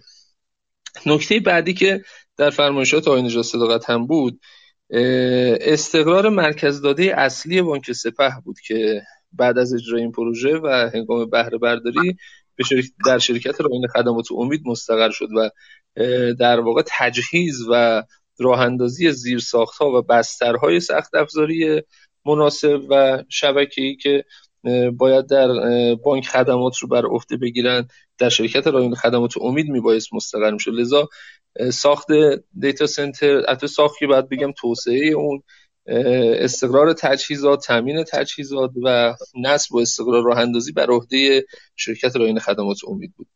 موضوع بعدی که یکی از نقاط افتراق این پروژه هست موضوع انتقال دانش هست. شاید من به جرئت عرض کنم با توجه به سوابقی که در صنعت بانکی در این پروژه ها داشتم کمتر پروژه‌ای هست که توش به موضوع انتقال دانش به این در واقع مهمی و وسعت پرداخته بشه. یکی از وظایف مهم شرکت رایانه خدمات امید در ادامه در واقع راه این هست که دانشی رو که در این حوزه تولید شده از شرکت محترم داتین تحویل بگیره و اون رو بومی سازی کنه و در ادامه در واقع خدماتی که میخواد به بانک سپه ارائه بده این خدمات رو شرکت رایانه خدمات امید در واقع ارائه بده. پس موضوع انتقال دانشی که میبایست توسط شرکت رایانه خدمات امید به عنوان عامل و کارگزار بانک سپه وظیفه داره دانش رو بگیره در راستای این موضوع که در واقع میزان وابستگی بانک سپه در کور بیزینس خودش به شرکت‌های دیگه کمتر بشه. این وظیفه و مأموریت رو بر عهده شرکت رایانه خدمات امید در واقع گذاشته. نکته بعدی، حالا اگر لازم دونستید من بعداً راجع به انتقال دانش مفصل‌تر میگم خدمت شما. در نکته آخر هم که باید عرض کنم راجع به نقش شرکت رایانه خدمات امید بر عهده گرفتن در واقع نقش راهبر و پشتیبان سامانه هست که در ادامه راه ما وظیفه پشتیبانی و راهبری سامانه رو بر عهده داریم از طریق ابزارهایی که در واقع داریم و فرآیندهای تعریف شده مثل ITIL و اینها پشتیبانی در واقع شعب بانک محترم سپه رو ما در شرکت رایانه خدمات امید در حوزه‌های مختلف انجام میدیم و عملا راهبری و پشتیبانی سامانه رو شرکت رایانه خدمات امید بر عهده داره. در کلام به اختصار خدمتتون عرض. دست شما درد نکنه، پروژه اونقدر بزرگی که هر چه قدم فکر می‌کنم تعدادش میگم خلاصه بگید دیگه، خلاصه بیشتر از این نمیشه گفت متاسفانه، ولی با این حال ممنونم لطف کردید آقای صفری. خب خواهش می‌کنم. آیه نجات صداقت، خودتون میدونید دیگه کور مفهومی فراتر از نرم افزار مدیریت و حساب و سویچه و در برگیرنده ماژول‌هایی مثل حسابداری و مدیریت مالی و مدیریت خزانه و وجوه نقد و تراز و صورت‌های مالیه. من سوالم اینه که آیا در حال حاضر همچین ماژولایی رو تو بانک سپه راه‌اندازی کردید و بعد از مهاجرت نهایی فرآیندهای مدیریت مالی بانک سیستمی خواهد شد؟ یعنی تراز و صورت‌های مالی به صورت اتوماتیک و تحت عنوان یک ماژول از کور استخراج میشه یا نه؟ من حالا جسارتاً در وضعیت موجود برای اینکه به بعضی از شایعات هولوهوش این پروژه هم پایان بدید اجازه بدید این شایعه رو باز طرح موضوع کنم که بعضیا میگن که در وضعیت موجود هیچ چیزی به صورت اتوماتیک و ماژولار از کور استخراج نمیشه به خاطر مغایرتایی که وجود داره. الان حتی تراز مالی بانک سپه به صورت دستی داره استخراج میشه. من خواهشم اینه شما پاسخ این بخشم بدید، ممنون میشم. بفرمایید. بله، عرضم به حضور شما که در حالا بخش اول سوال شما درست میفرمایید، یعنی سامانه هایی که الان باید در یک بانکی وجود داشته باشه تا بتونه کار بکنه خیلی وسیع و متعدد هست و باز خوشبختانه بانک سپه در قراردادی که حالا منعقد کرده کلیه سامانه هایی که یک بانک نیاز داره برای اینکه بتونه کار بکنه رو هم در اون قرارداد مد نظر قرار داده. حالا جدایی از بحث‌های مثلا فرض کنید که کوربنکینگ ریالی ارزی، سویچ، کارت، مدرن، حالا اینترنت بانک، موبایل بانک، تلفن بانک و اینها، همش سامانه های تحلیلی، دیتا ورهاوس، مبارزه پولشویی، ذینفع واحد، اینها هم جزء قرارداد هست. و حتی من برای نکته جالبی دیگه ای که به نظرم خوب هست که بقیه بزرگان صنعت بانکی هم در جریان باشن، بحث سامانه‌های ERP بانکداری هست، سامانه‌ای که تدارکات و پشتیبانی بتونن باش کار بکنن، منابع انسانی، حقوقی، وصول مطالبات و در واقع یک چیزی که یک حالا ERP که بتونه یک بانک باهاش مبتنی بر اون انترپرایز بزرگ مدیریت منابع خودش رو انجام بده و کارها رو پیش ببره. این تمام سامانه هایی که یک بانک لازم داره برای اینکه بتونه کار بکنه و شاید خیلی از بانک ها هم حتی ERP ندارن، همین الان مسائل متعددی دارن، حتی در حوزه منابع انسانی و حقوق دستمزد و اینها هم بعضی از بانک ها نکاتی رو دارند. این پکیجی که کامل دیده شده طبق یک برنامه زمانبندی توی بانک به بهره برداری میرسه که خب گام اولش حوزه منابع بود و حالا به ترتیب بقیه گام ها هم جلو خواهد رفت.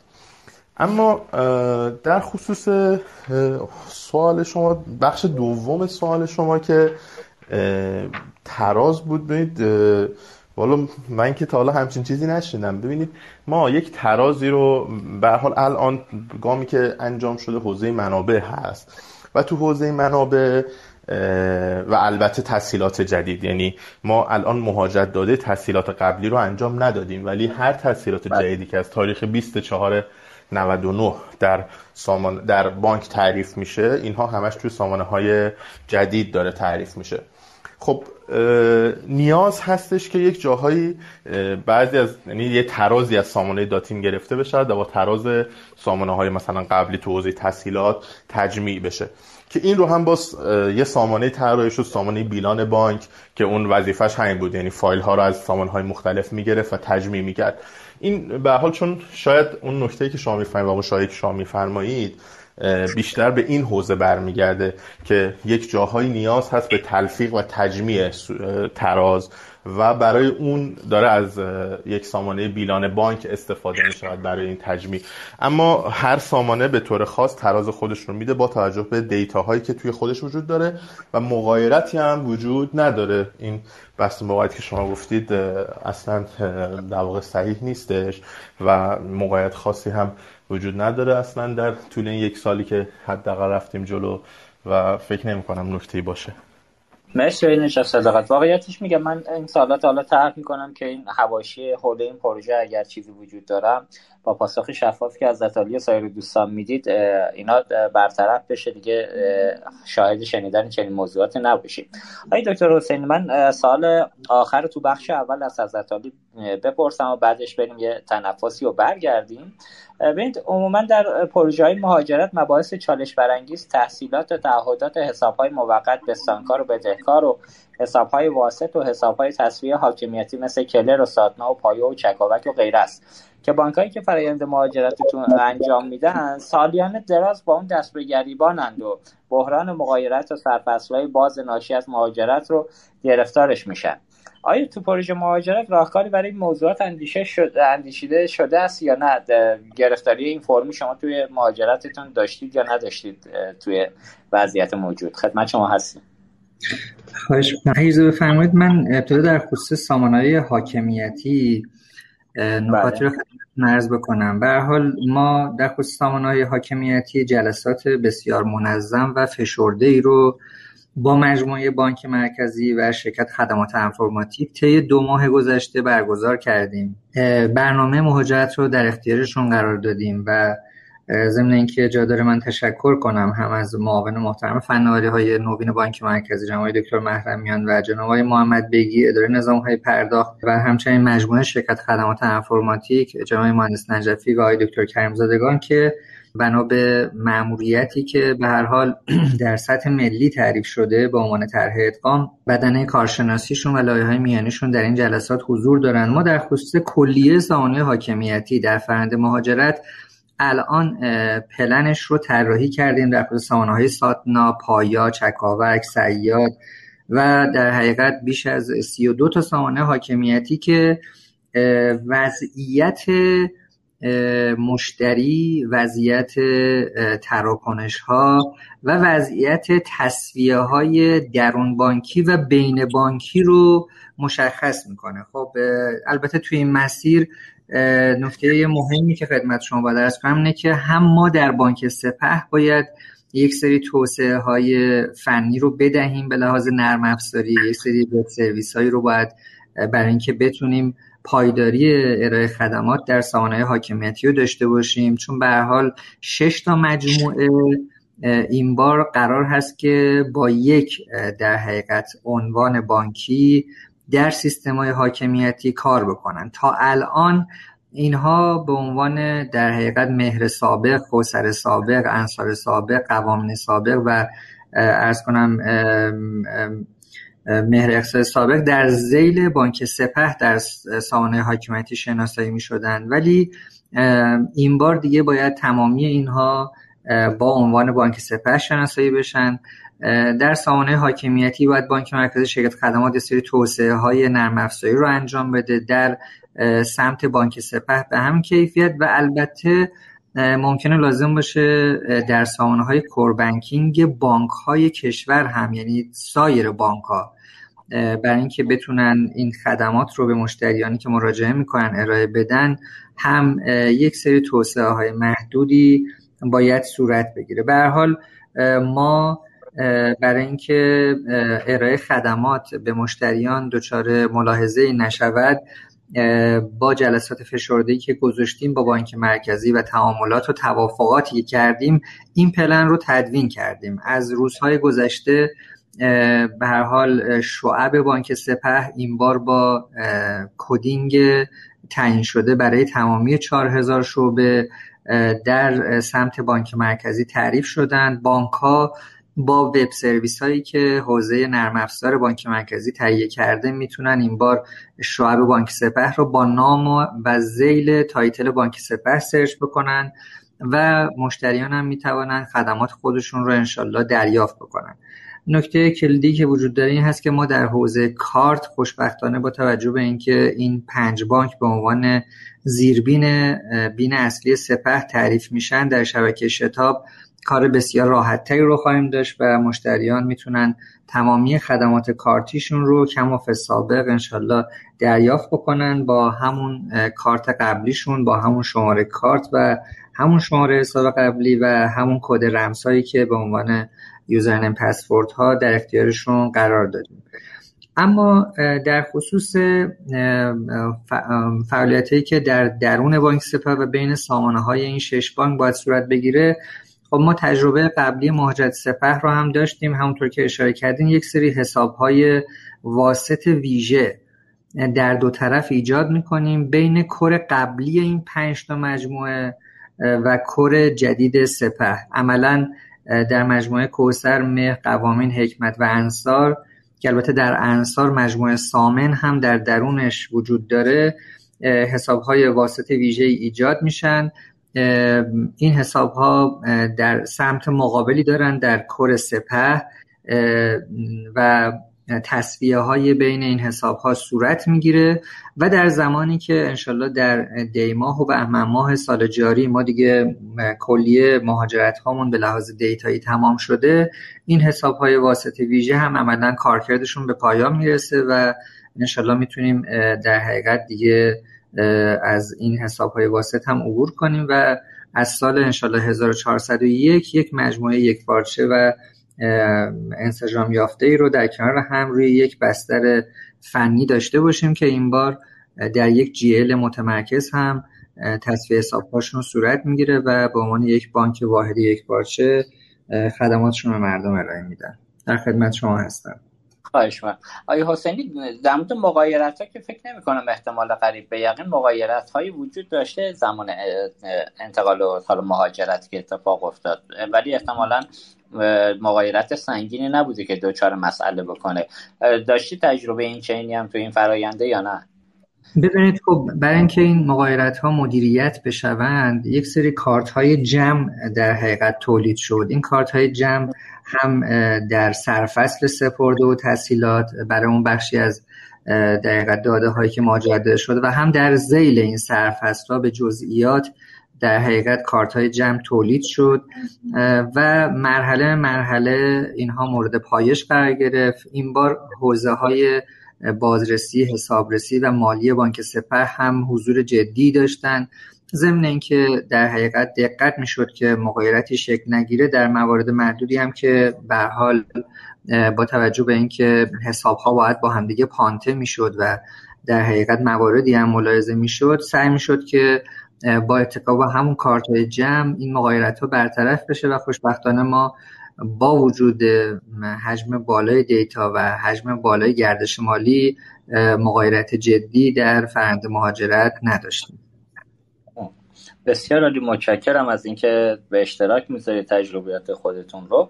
اگر اجازه بدید ما یه تنفس 4 دقیقه و 30 ثانیه داشته باشیم، یا آهنگی رو گوش بدیم و برگردیم، هم دوستان تنفسی کرده باشن و هم تنوعی در برنامه باشه.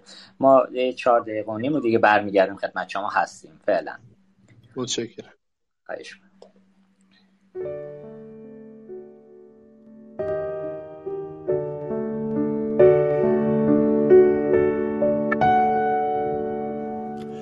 چگونه با تو باشم که در تو فناشم؟ تو رفته ای و بهتر که من هم نباشم.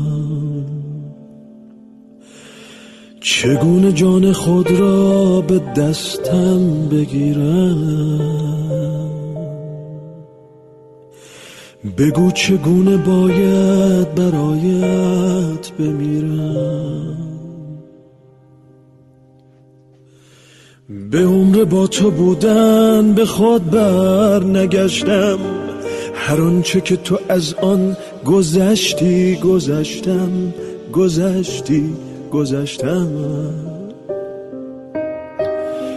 تو با دلم چه کردی که در زمان ندیدم؟ من آن نشانه ها را به این نشان ندیدم. به جز هوای عشقت هوایی در سرم نیست. هر آنچه که تو هستی در این و آن ندیدم.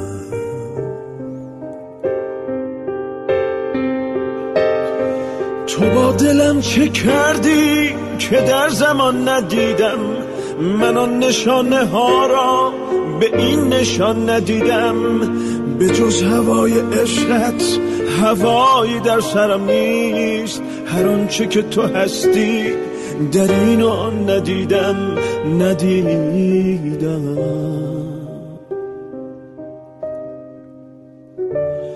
شکسته بودی و من به یک آن شکستم. چنان که با دو چشمم به باران نشستم. به بال و پر رساندی خودت بر نداری. رسانده ای به سامان مرا سر نداری.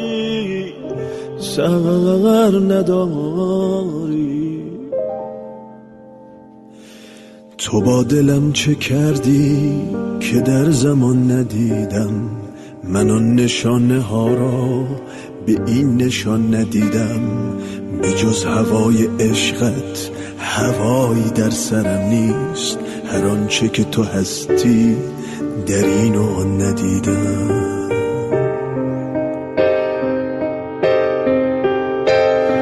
تو با دلم چه کردی که در زمان ندیدم؟ من آن نشانه ها را به این نشان ندیدم. به جز هوای عشقت هوایی در سرم نیست. هر آنچه که تو هستی در این و آن ندیدم.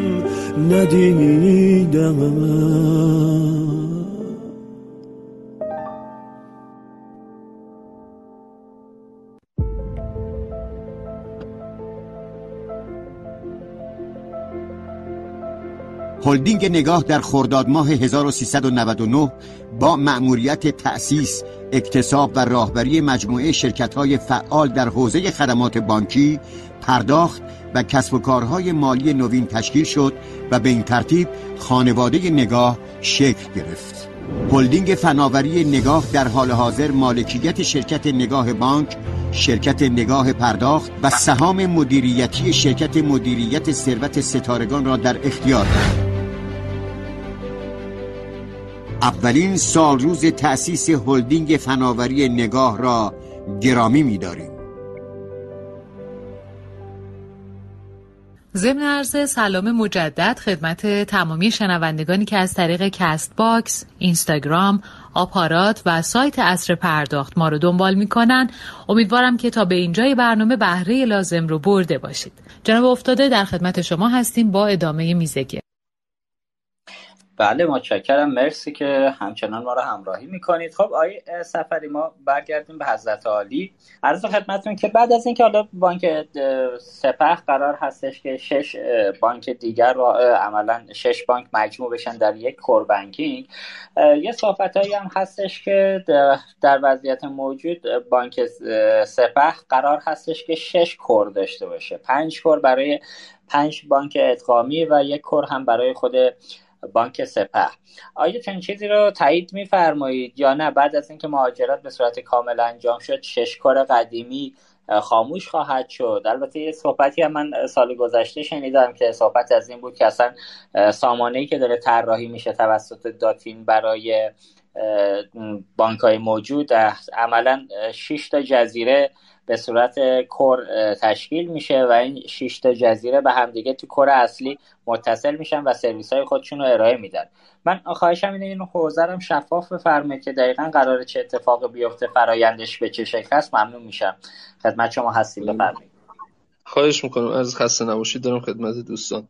آقای دکتر حسینی تو فرمایشاتشون فرمودن راجع به این نکته. ببینید ما در حوزه منابع و سویچ و کارت بعد از استقرار در واقع 2 کلاینت از سامانه جامع بانکی امید در شعب واحدهای ادغام شونده، یک برهه‌ای در واقع فرصت میدیم که اینها به صورت یعنی شعب بتونن به صورت دستی مشتریان مهم و ویژه خودشون رو فراخوانی کنن و اونها رو به صورت دستی منتقل کنن. حالا دستی منتقل کردن هم یه موضوعیه ها. موضوعیتش در واقع اینه که خب میدونید بانک مرکزی یک سری الزامات داره که اخیراً بانک‌ها هم شروع کردن این رو اجرا کردن، مبنی بر نداشتن بیش از یک حساب جاری در یک بانک. خب شما فرض بفرمایید یک مشتری در بانک مثلا مهر اقتصادی که حساب جاری داشته باشه، الان تو مایگریشن که میخواد بیاد با این چالش در واقع قانونی هم مواجه میشه دیگه، که قبلا هم یه دونه حساب جاری تو سپه داشته، الان هم مثلا تو مهر این که مرج میخواد بشه. اینها یه مقدار اهم این موارد رو به شعب فرصت داده میشه که مدیریت کنن.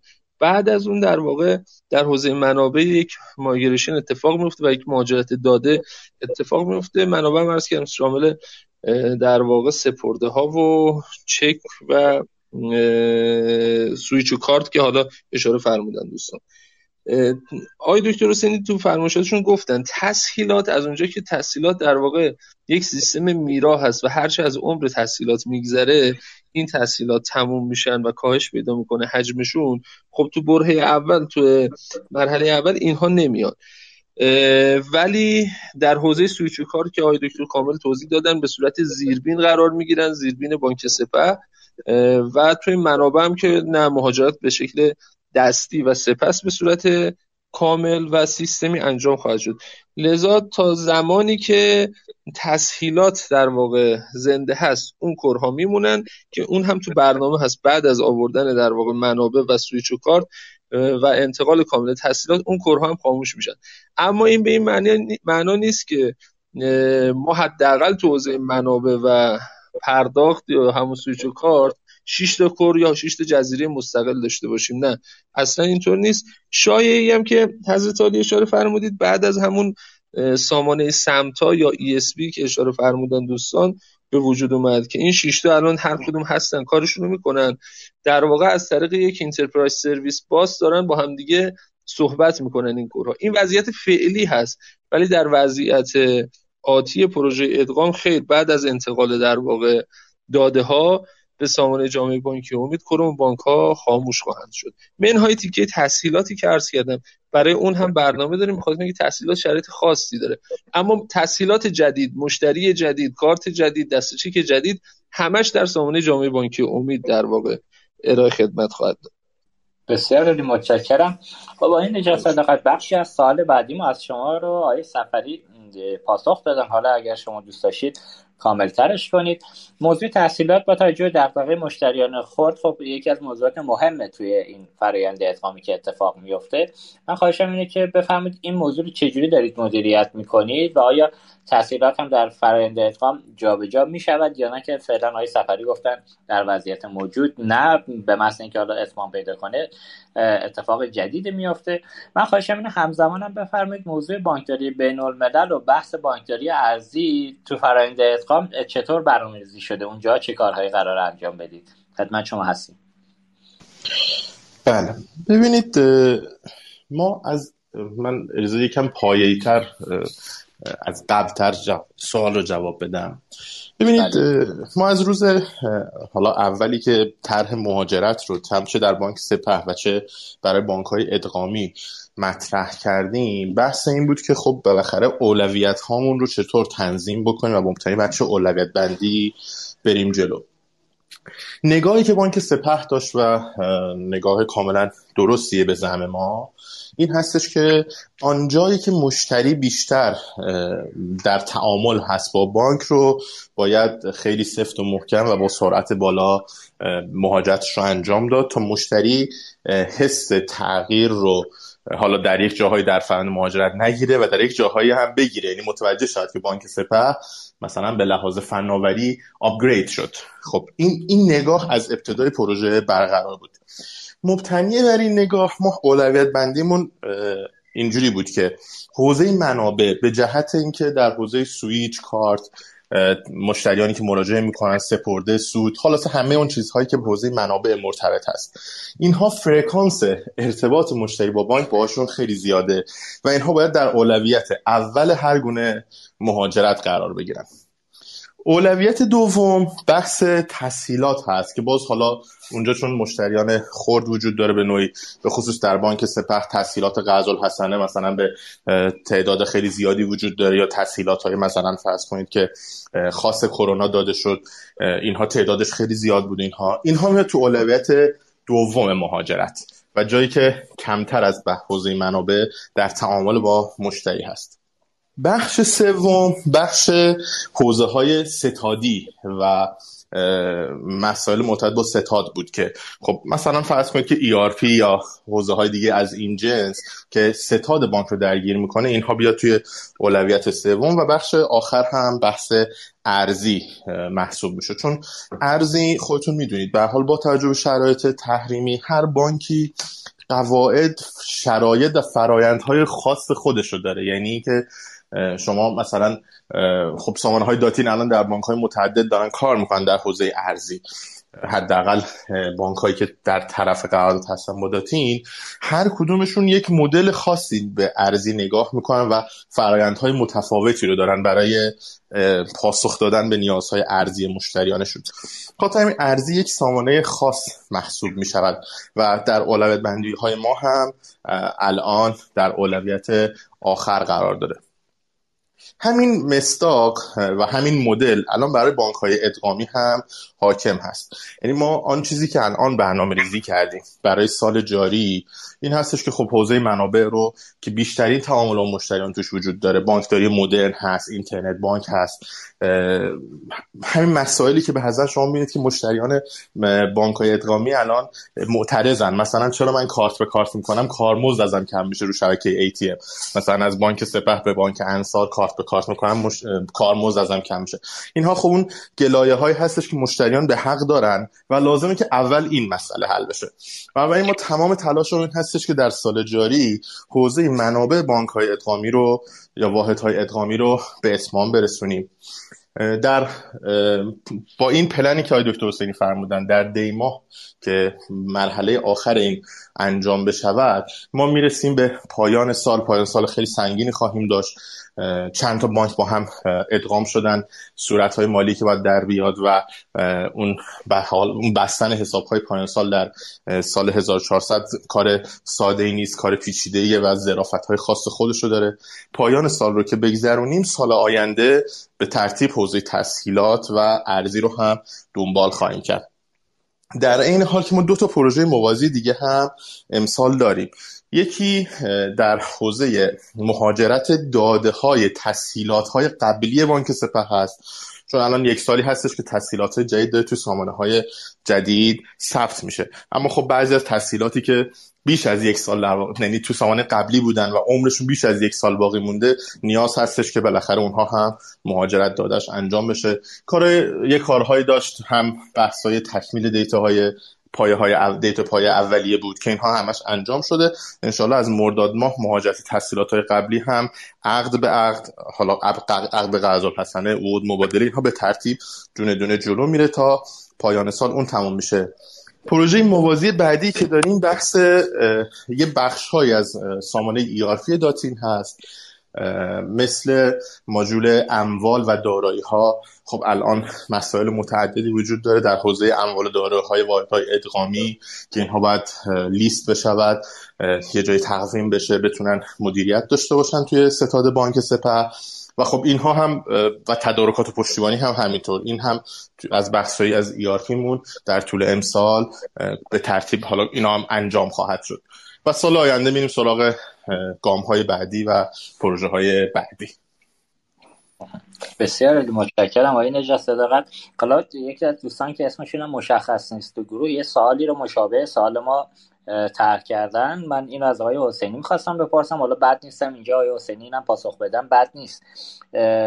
عرض به خدمتتون که دوستان پرسیدن آقای حسینی به طور خاص یعنی مشتری در سامانه‌های بانکداری الکترونیک مثل اینترنت بانک و بعد از مهاجرت یک سپرده کوتاه مدت خواهند داشت یا تجمیع سپرده‌های کوتاه مدت در بانک‌های ادغامی و سپه یا سپرده‌های متفاوت خواهند داشت؟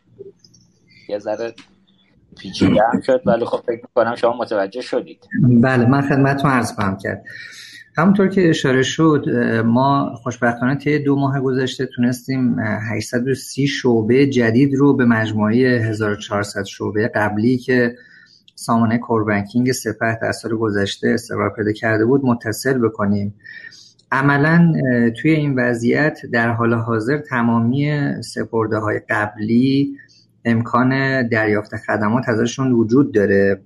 بعد از مهاجرت هم در حوزه سپرده‌هایی که به هر حال در بستر بانک الکترونیک روشون کار میشه یا اون سپرده‌هایی که به هر حال به صورت متمرکز فرد براش در حقیقت فعالیتی روی حوزه بانک الکترونیک انجام نمیده، با نگاه مشتری محوری به این کیفیت عمل خواهد شد که مشتری فعلاً توی سامانه اینترنت بانکش میتونه تمامی سپرده‌هاش رو با در حقیقت همون کارت قبلی و اون یوزرنیم پسوردی که داشته رو خواهد داشت. ما طی یه فرایندی به مرور بر اساس فعال بودن اون حساب یا بر اساس اظهار تمایل مشتری به اینکه کدام حساب رو با چه گردشی نگهداری کنه اون حساباش رو براش نگه می‌داریم و ما بقیه حساب‌ها رو بر اساس درخواست مشتری غیر فعال می‌کنیم. بنابراین همونطور که آقای صفری هم اشاره داشتن، ما یک الزام بانک مرکزی نه فقط سپه بلکه بانک‌های دیگه هم دارن که به هر حال از عناوین سپرده‌های اصلی هر مشتری باید یک حساب داشته باشه، ولی به هر حال ما در بانک سپه بنا نداریم که این رو به یک باره و همزمان با فرآیند مهاجرت اجرایی بکنیم، بلکه این کار به مرور صورت خواهد پذیرفت و کماکان مشتریان اگر که توی فضای حالا اینترنت بانکشون سپرده‌های قبلیشون رو بخوان حفظ کنن و عملیات کارت به کارت یا هر نوع عمل دیگه‌ای رو انجام بدن این براشون امکان پذیر خواهد بود. یعنی وقتی که این بار اینترنت بانک سپه رو باز میکنن آیکونی داره که میتونه سپرده‌هاش رو و کارت‌هاش رو توی بانک‌های ششگانه انتخاب بکنه. ما بنامون بر این هست که به اصطلاح اطلاعات رمز و کارتش رو حفظ بکنیم و اون میتونه با همونها انتقال وجه‌هاش رو انجام بده. به مرور همونطور که عرض کردم با رعایت دستورالعمل بانک مرکزی و با درخواست خود مشتری و به انتخاب مشتری ما نسبت به یکسانسازی کردن این حساب‌ها اقدام خواهیم کرد. ولی برای شروع فرآیند مهاجرت و طی دوره زمانی مورد نظر خیر میتونن تمامی حساب‌های قبلیشون رو داشته باشن و توی فضای اینترنت بانک و موبایل بانک هم با همون یوزرنیم پسوردهای قبلی رو حساب‌هاشون عملیات بانکی و به حال انتقال وجه و نظر اون رو انجام بدن. این نکته هم خدمت شما عرض بکنم، ما بنا داریم در شعبی که سامانه کار سپه در قالب اون کلاینت ها بالا میاد به مرور ارائه خدمات در کورهای قبلی این بانک ها رو متوقف بکنیم، یعنی عملا بر اساس اینکه کدام سرویس آماده ارائه هست. حالا وقتی میگم سرویس شما ملازم می‌فرمایید که اینکه ما مثلا کور سپه رو توی این شعب بالا میاریم، خب لازمه یه سری انطباق‌هایی چه به لحاظ سخت افزاری با به حال دستگاه‌های پی سی شون، چه بحث‌های پرینتر کارت‌ها، چه بحث‌های پین پدها، انطباق‌ها صورت بگیره. در زمانی که امکان ارائه این خدمات بود انشالله ما خدمات رو در بستر کورهای قبلی این بانک‌ها ارائهشون رو متوقف خواهیم کرد تا زمان مهاجرت دیتاشون برسه که در اون زمانبندی که خدمتتون عرض کردم مرداد، مهر و دی ماه انجام خواهد شد. البته من این نکته خدمتتون عرض کنم، این پلن زمانبندی که من عرض کردم، آقای نژاد صداقت و آقای صفری هم تاکید داشتن روش، بسیار وابسته است به اینکه در سمت بانک مرکزی، شرکت خدمات و سایر بانک‌ها هم این تقسیم کارهایی که انجام شده بتونه صورت بگیره و انشالله پیمانکاران هم همراهی بکنن که ما بتونیم این زمانها رو میت بکنیم. در این حال در سمت بانک سپه تمام تلاش برای اینه که این اتفاق در زمانبندی‌های مقررش صورت بپذیره. امیدوارم تونسته باشم سوالتون رو پاسخ بدم. اگر ابهامی هم دارین در خدمت شما هستم. دکتر من اینجا یه سوال، مثلا فرض کنید من تو حکمت یه مانده 2 میلیونی دارم، تو سپه تو کوتاه مدت هم یه 5 میلیون دارم، تو انصارم یه کوتاه مدت 4 میلیونی دارم. بعد این مهاجرت میخوام پولم رو منتقل کنم از اینترنت بانکم به اندازه مجموع مبلغ کوتاه مدتم توی سپه، مثلا به اندازه کل 11 میلیونش. اینجا چجوری میشه؟ من باید برم تو هر کدوم از حسابام جداگونه این عددا رو منتقل کنم؟ ببینید لزومی نداره که شما چون بر اساس کد یونیک مشتری حساب‌ها مهاجرت داده میشن، یعنی ما فرآیند مهاجرتمون به این کیفیت هست که جنابعالی با کد ملیتون و شماره مشتریتون در تمام مجموعه کور سپه یونیک میشید. بر این اساس به حساب‌هایی که الان توی سپه دارید، حساب‌های حکمت، قوامین، مهر و انصار و کوثر اضافه میشه. این همی که وجود تمایز نسبت به مهاجرت قبلیه. بسیار همالی. آیه صفری ما برگردیم به حضرت عالی تا آیه دکتر ارتباطشون برقرار بشه مجدد. ببینید یکی از نکاتی که حالا وجود داره توی مهاجرت بحث تنوع سرویس‌ها و خدماته که به نظر میسه سرویس‌های بانکداری الکترونیک مثل خودپردازها از اولویت بالایی برخوردارن. خب با توجه به مدل کسب و کار خودپردازها تو بعضی از بانک‌های ادغامی مثل انصار و کوثر که حدود اگر اشتباه نکنم 3000 تا دستگاه خودپرداز تراکنشی دارن و در اختیار مردم هستش. من شنیدم این 3000 دستگاه با توجه به نوع سیستم عامل و نرم افزاری که وجود داره امکان اتصالش به سامانه جدید داتین اصلا وجود نداره. یکی این موضوع، یکی هم موضوعی دیگه توی بحث خودپردازهای تراکنشی میدونید که شبهات وجود داره. بالاخره افرادی که حالا از این دستگاه استفاده میکنن تراکنش‌های فیک زیادی به واسطه درآمدی که میتونن برای خودشون ایجاد کنن اتفاق میفته. اینجا تکلیف بانک سپه چیست؟ قراره با این تعداد 3000 دستگاه، اینا رو من شنیدم یه تصمیمی هم گرفته شده رها کنه بانک سپه اینا رو به عهده، یعنی خودش سرویس نده در سامانه جدید، بگه برید سمت بانکایی که سرویس میتونید بگیرید و عملا مشتریان این حوزه رو دارید خارج میکنید از سبد سرویس‌های خودتون. یه توضیح کامل این موضوع رو بدید ممنون میشم. بفرمایید. خواهش میکنم. عرض بزرگ شریف شما که موضوع ابعاد مختلفی داره، موضوع در واقع تیم‌های خودگردان. اولا توضیح بدم که تعداد 3000 تا حدود 3000 تا البته فقط در مؤسسه کوثر سابق هست و حدود همین 3000 تا یک مقدار کمتر و بیشتر هم در بانک انصار سابق که جمعشون فکر می‌کنم حدود 6000 دستگاه تیم خودگردان باشه. از 3000 تایی که فرمودید فقط متعلق به مؤسسه کوثر هست. نکته بعدی این که ببینید این موضوع چند تا بود داره. یکی از ابعاد اون بود بیزینسی و کسب و کاریش هست. کلا بیزینس ATM های خودگردان چون داره در واقع درآمدش از بود پذیرندگی کسب میکنه، برای بانک های مناسب هست، یعنی به صرفین به سویچ بانک های متصل میشه که اونها در زمینه صادرکنندگی به توسعه یافتگی کمتری داشته باشن. مشخصا بخوام عرض کنم مثلا بانک های با شعب کمتر و مشتریان کمتر، اینها به لحاظ کسب و کاری بیشتر مناسب هستن برای این بیزینس. خب بانک سپه هم طبیعتا بعد از این ادغام آیه دکتر حسینی اشاره کردن 1/5 یا 20% صنعت بانکی خواهد بود در حوزه‌های مختلف. طبیعتاً در حوزه صادرکنندگی و کارت هم یه تعداد زیاد کارت خواهد داشت. از منظر کسب و کاری محاسباتی انجام دادن که حالا من نه تایید میکنم نه رد میکنم، این به هر حال من فقط دیدم گزارشاتی که این شرکت‌هایی که طرف قرارداد هستن این کارا رو میکنن، مبنی بر اینکه احتمال داره با توجه به گستردگی حجم کارت هایی که در صنعت در واقع بعد از ادغام به وجود خواهد اومد، حول و حوش 30% از درآمد خودپردازهای مشارکتی کاسته بشه. به این معنی که مثلا احتمال اومدن یکی از کارت های سپه روی ای‌تی‌ام های سپه میره بالا. همین موضوع باعث شده که یه در واقع تو صنعت هم شایعاتی مبنی بر این پیچیده بشه و بعضا هم تشخیص دادن که مهاجرت کنن، دستگاهشون رو ببرن به سویچ سایر بانک‌ها و بانک‌هایی که تعداد شعبه کمتری دارن این کار رو وصل بشن. این یه موضوع. موضوع دومش در واقع موضوعاتی است که اشاره فرمودید. این دستگاه‌ها به شدت متاسفانه خطرپذیر هستن و فراد و تراکنش‌های فیکشون زیاد هست. بانک سپه هم با توجه به در واقع الزاماتی که داره از سمت نهادهای بالادستی و حالا دیگه وابستگی به نهادهای نظامی هم که بعد از این ادغام اتفاق افتاده، خیلی روی این موضوع حساس هست و داره سعی میکنه تمام تلاشش رو بکنه که الزاماتی رو وضع کنه که جلوی در واقع فراد رو بگیره و جلوی تراکنش‌های فکر رو بگیره و این الزامات رو در واقع به پذیرنده های دستگاه های ATM ابلاغ کنه.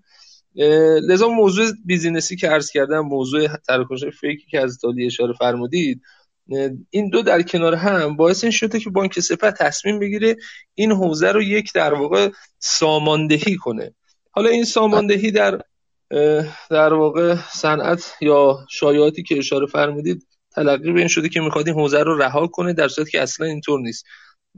الزاماتی رو در واقع وضع خواهیم کرد در بانک سپه که ATM های خودگردانی که قراره سرویس بدهند و به سویچ بانک سپه متصل باشن از این الزامات تبعیت کنن و خب طبیعی است که شرکت های پیمانکار، پذیرندگان و کسانی که این الزامات رعایت نکنند اجازه داده نخواهد شد که به سویچ بانک سپه متصل شن. در موضوع فنی که این ATM ها مشکل فنی دارن برای اتصالیون، اصلا اینطوری نیست.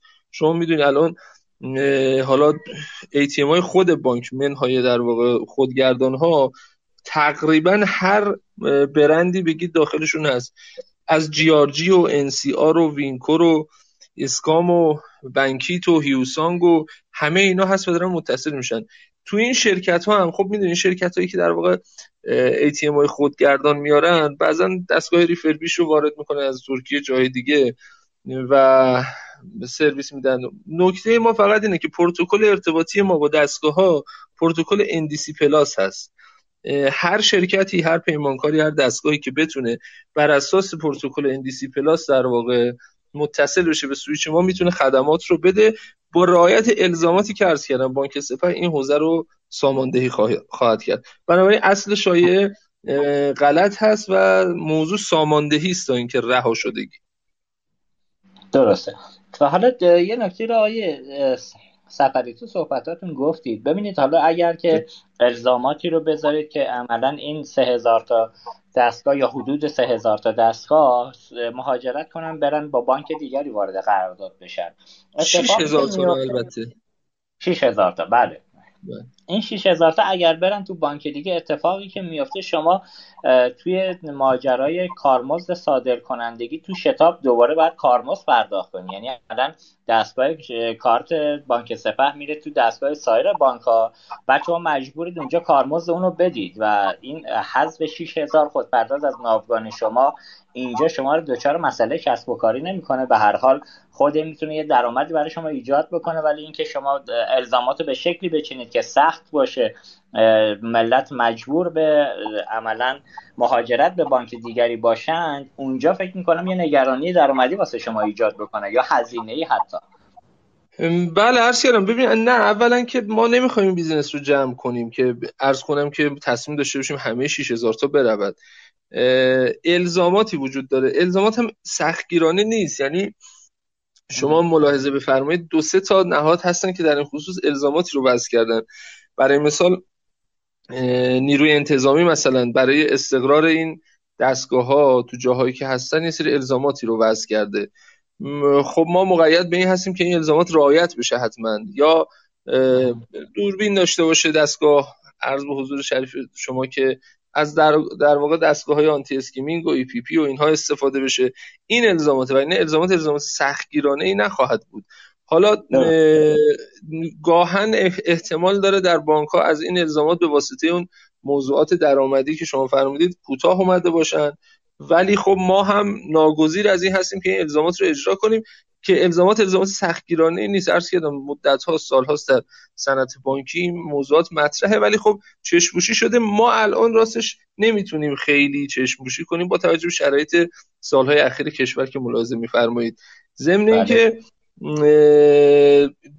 بعضی از اینها شرکت‌های طرف قرارداد بانک‌های ادغامی بودن که تعداد در واقع دستگاه‌های خودپرداز داشتن، اونها بعضا خودشون تصمیم گرفتن که در واقع با توجه به اون موضوعی که عرض کردم راجع به بیزینس کسب و کاری و کاهش 30% درآمدشون از سویچ بانک سپه در واقع مهاجرت کنن که تصمیم بیزینسی خودشون بوده و ما هم چاره‌ای برای این کار نداریم. طبیعتاً بانک بزرگ میشه، به قول اسکیلاب میشه و تعداد کارتا زیاد خواهد شد.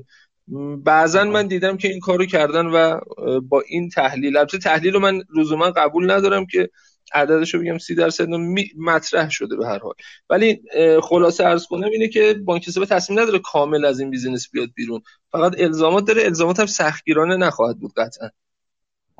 بسیار عالی، ممنونم. خب آقای حسینی، ما حضرت علی رو روی خط خودمون داریم الان یا نه؟ صدای ما رو دارید؟ بنده الان صدای شما رو دارم. امیدوارم شما صدای من رو داشته باشید. بله صدای حضرت علی هم میاد. ما متاسفانه صدای شما رو قطع شد، نداشتیم. برگردیم به همون موضوع قبلی. عطای حسینی، الان من مثلا میگم توی بانک ملت خودم دو تا حساب کوتاه مدت دارم، یه حساب قرض‌الحسنه هم دارم، ولی همش ملته. پولم عدد موجودی ها من متفاوته. حالا از هر کدوم که بخوام جداگونه میام این پولو منتقلش میکنم. ولی الان با توجه به این ادغامی که شکل میگیره، میگم حالا فرمودید که همه با یه کد ملی میاد تو یک حساب. من نهایتا میگم مثلا برای انتقال وجهی که دارم انجام میدم از موجودی خودم، اونجا چجوری میشه؟ دونه دونه باید وارد حسابای سپرده‌های مختلفم بشم تو بانکایی که قبلا داشتم، یا اینکه اینا تجمیع میتونه بشه که من کل موجودیمو مثلا یه خرید بزنم یا منتقل کنم به حساب دیگری؟ اینو توضیحش بدید باز ممنون میشم. بله جناب افتاده، با توجه به اینکه این سامانه به اصطلاح مشتری محور هست، همونطور که خدمتتون عرض کردم هیچ لزومی نداره شما به حساب‌های مختلف وارد بشین، بلکه در حقیقت توی همون بستر ارتباطی که حالا چه موبایل بانک، چه اینترنت بانک، چه در حقیقت بستر شعبه، با کد سیف شما تمام حساباتون رعایت میشه. حتی خودتون هم توی بستر موبایل بانکتون میتونید در حقیقت با کد مشتری که وارد میشین حساباتون رعایت بکنید و اونجا نقل و انتقال بین حساب‌ها یا خرید از هر گونه کارت یا حسابتون رو انجام بدهید. بنابراین هیچ لزومی نداره که به تک تک حساب‌ها ورود بشه. با کد مشتری در حقیقت همه این حساب‌ها لینک میشن و یک پارچه میشن. بسیار عالی، متشکرم. خب من برگردم به سوال اصلی آقای حسینی. من فقط یه در خصوص این مطلبی که از آقای صفری هم سوال کردن خدمتتون عرض بکنم. برای بحث ATM های خودگردان یا شخصی، موضوعیه که ما در بانک سپه تصمیم بر این گرفتیم که این بیزنس رو ادامه بدیم. برای اینکه این بیزنس ادامه پیدا کنه، باز همونطور که اشاره کردن یک سری الزاماتی رو بانک مرکزی داره که تقریبا 3 هفته پیش بود که به کل شبکه بانکی همون الزامات رو به صورت تأکیدی مجددا ابلاغ کردن. ما یک برنامه‌ای رو برای ساماندهی و رعایت مرحله‌ای این الزامات داریم. یعنی بنابر این نیستش که اگر یه ATM شخصی تمامی اون الزامات رو به هر حال پاس نکرد، ما اون رو از اتصالش به سویچ بانک در حقیقت برحذرش بدونیم یا منعش کنیم، بلکه یک بعضی از اون الزامات پایه هستن، اونها رو مقید میکنیم که رعایت بکنن و برای برخی دیگر یه زمانبندی بهشون میدیم، یعنی مهاجرتشون میدیم به سویچ سپه بر اساس یک زمانبندی. از اونها در حقیقت این انتظار رو داریم که اون الزامات فنی و امنیتی رو رعایت بکنن. ضمن اینکه باز با توجه به اینکه به هر حال اون اسکیل آپ صورت میگیره، برای اینکه این بیزنس برای دارندگان ATM های شخصی کماکان حاشیه سودی رو مناسب داشته باشه، ما در مدل کارمزدیمون هم در ارتباط با در حقیقت دارندگان ATM ها به نفع اونها در حال یک سری بازنگری هایی هستیم که کماکان هم برای اونها این سوداوری وجود داشته باشه، هم الزامات رو رعایت کنن و همین که بانک سپه هم بتونه اون انتظار درآمدی و هزینه‌ای رو که هم شما اشاره کردین رو بتونه بهینه بکنه. پس بنابراین رعایت الزامات به صورت تدریجی مرحله‌ای با توجه به اولویت بندیایی که انجام خواهد شد صورت خواهد پذیرفت و به هر حال به نظرم میاد با توجه به حجم تراکنشایی که به هر حال روی سویچ سپه صورت خواهد گرفت، با اون تغییر در مدل کارمزدیه انشالله دارندگان این گونه ATM ها هم کماکان بتونن بیزنسشون رو با اتصال به سویچ سپه انشالله ادامه بدن. درسته. آی دکتر، من یه سوال برگردم به همون ماجرای قبلی حسابایی که الان متعدده. ببینید الان مثلا من در وضعیت موجود که مشتری بانک سپه هستم و مشتری بانک انصارم هستم، اگه یه انتقال بزنم الان ازش کارمزد کم میشه یا چون سویچ‌ها یکی نیست میره سمت شتاب برمیگرده به من کارمزد میخوره؟ ببینید ما اون کارمزدی که سمت داخل بانک ها، یعنی مثلا بین انصار و سپه هست، اون رو با تغییراتی که توی سویچ ها و کورها دادیم صفر کردیم. یه سری کارمزدهای سمت شتاب هست که اونها کماکان ادامه داره. البته ما مکاتباتی رو بانک مرکزی کردیم و خواستیم که این بخش هم به هر حال اون هزینه متوجه نباشه. بخشی که متوجه مشتری بوده رو در برخی از بانک ها تونستن صفر بکنن برای بانک هایی که به شتاب 7 متصل شدن. ما چون یکی از بانک هامون به شتاب 7 متصل نشده، یکی هم اخیرا متصل شده بود، تا اون زمان دریافت می شد، ولی دیگه با مهاجرت سویچ ها اون بخش شتابی سمت بانک مرکزی هم انشالله صفر خواهد شد. اوکی، بسیار همالی. خب آقای دکتر، برگردیم به موضوع انتقال دانش، نگهداری داده‌کاوی سامانه‌های حاکمیتی. تو قراردادتون با شرکت داتین گویا به این شکله که اینها قراره همش منتقل بشه به شرکت رایانه خدمات امید. اینجا رو توضیح می‌فرمایید که فرایندش به چه شکل، از کی شروع میشه این موضوع و در حال حاضر چه اتفاقاتی افتاده؟ حالا بخش اتفاقات افتادهشو آقای صفری پاسخ بدن ممنون میشم. بفرمایید. من در کلیاتش فقط این رو خدمتتون عرض بکنم. با توجه به اینکه به هر حال بانک سپه بانک دولتیه و ما از منظر آیتی گاورننس به دنبال این بودیم که با انتقال دانش فنی یک سری در حقیقت اهداف کلیدی رو دنبال بکنیم. من چند تا از این اهداف رو خدمتتون عرض میکنم. یکی بهبود جایگاه رقابت پذیری بانک، دوم کاهش وابستگی به عملکرد تامین کننده، سوم افزایش سرعت در ارائه خدمات به مشتریان، چهارم کاهش هزینه‌های عملیات و پشتیبانی از محصولات خدمات، پنجم بهبود کیفیت خدمات در بستر سامانه امید و ششم هم کاهش ریسک‌های امنیتی در حفظ و نگهداری اطلاعات مشتریان. با این اهداف ششگانه هیئت مدیره سپه مصوب کرد که انتقال دانش فنی در چارچوب قراردادی که شرکت داتین با رایانه خدمات داره به مجموعه امید منتقل بشه و از اون مسیر به در حقیقت بانک سپه منتقل بشه. روی کردی که تو انتقال دانش فنی داشتیم، یکی خرید حق امتیاز بهره برداری از نرم افزار کور بود که این بیشتر اون ابعاد راهبری و پشتیبانی عملیات رو پوشش میداد، و دوم تأسیس شرکت مشترک در حوزه API بانکینگ بود که اون بعد توسعه رو پوشش میداده و الان این کارسازی ها انجام شده. ما در چارچوب کلانی که تدوین کردیم و مبنای عمل اون برای انتقال دانش فنی قرار خواهد گرفت، دامنه انتقال دانش فنی به شرکت رایانه خدمات رو مشخص کردیم. در 4 بعد راهبری، پشتیبانی عملیات و توسعه، و در ذیل حوزه‌های نرم افزار، شبکه، سخت افزار و امنیت، اینها ابعاد یا دامنه انتقال دانش فنی هستند.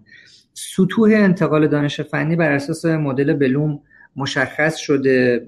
به هر حال ما در این مدل 6 سطح انتقال دانش فنی رو داریم و بسته به نوع سامانه ها و حوزه هایی که در اون دامنه انتقال دانش فنی مد نظر قرار خواهد گرفت، سطوح انتقال دانش فنی در بانک سپه و رایانه خدمات مشخص شدن. به عنوان نمونه مثال خدمتتون عرض می‌کنم، مثلا مشخص شده در بعد راهبری سطح انتقال دانش فنی در حوزه نرم افزار مثلا سطح 3 یا 4 مدل بلوم باشه، یا بر فرض مثال در سطح مثلا توسعه مشخص شده در بانک به عنوان نمونه در حوزه امنیت مثلا سطح انتقال دانش فنی 3 و 4 باشه، و مثلا در شرکت امید در حوزه توسعه و امنیت سطح انتقال دانش فنی حداقل 4 تا 6 باشه. بنابراین کاملا مشخص کردیم که سطح انتقال دانش فنی اون سطوح 6 گانه که حالا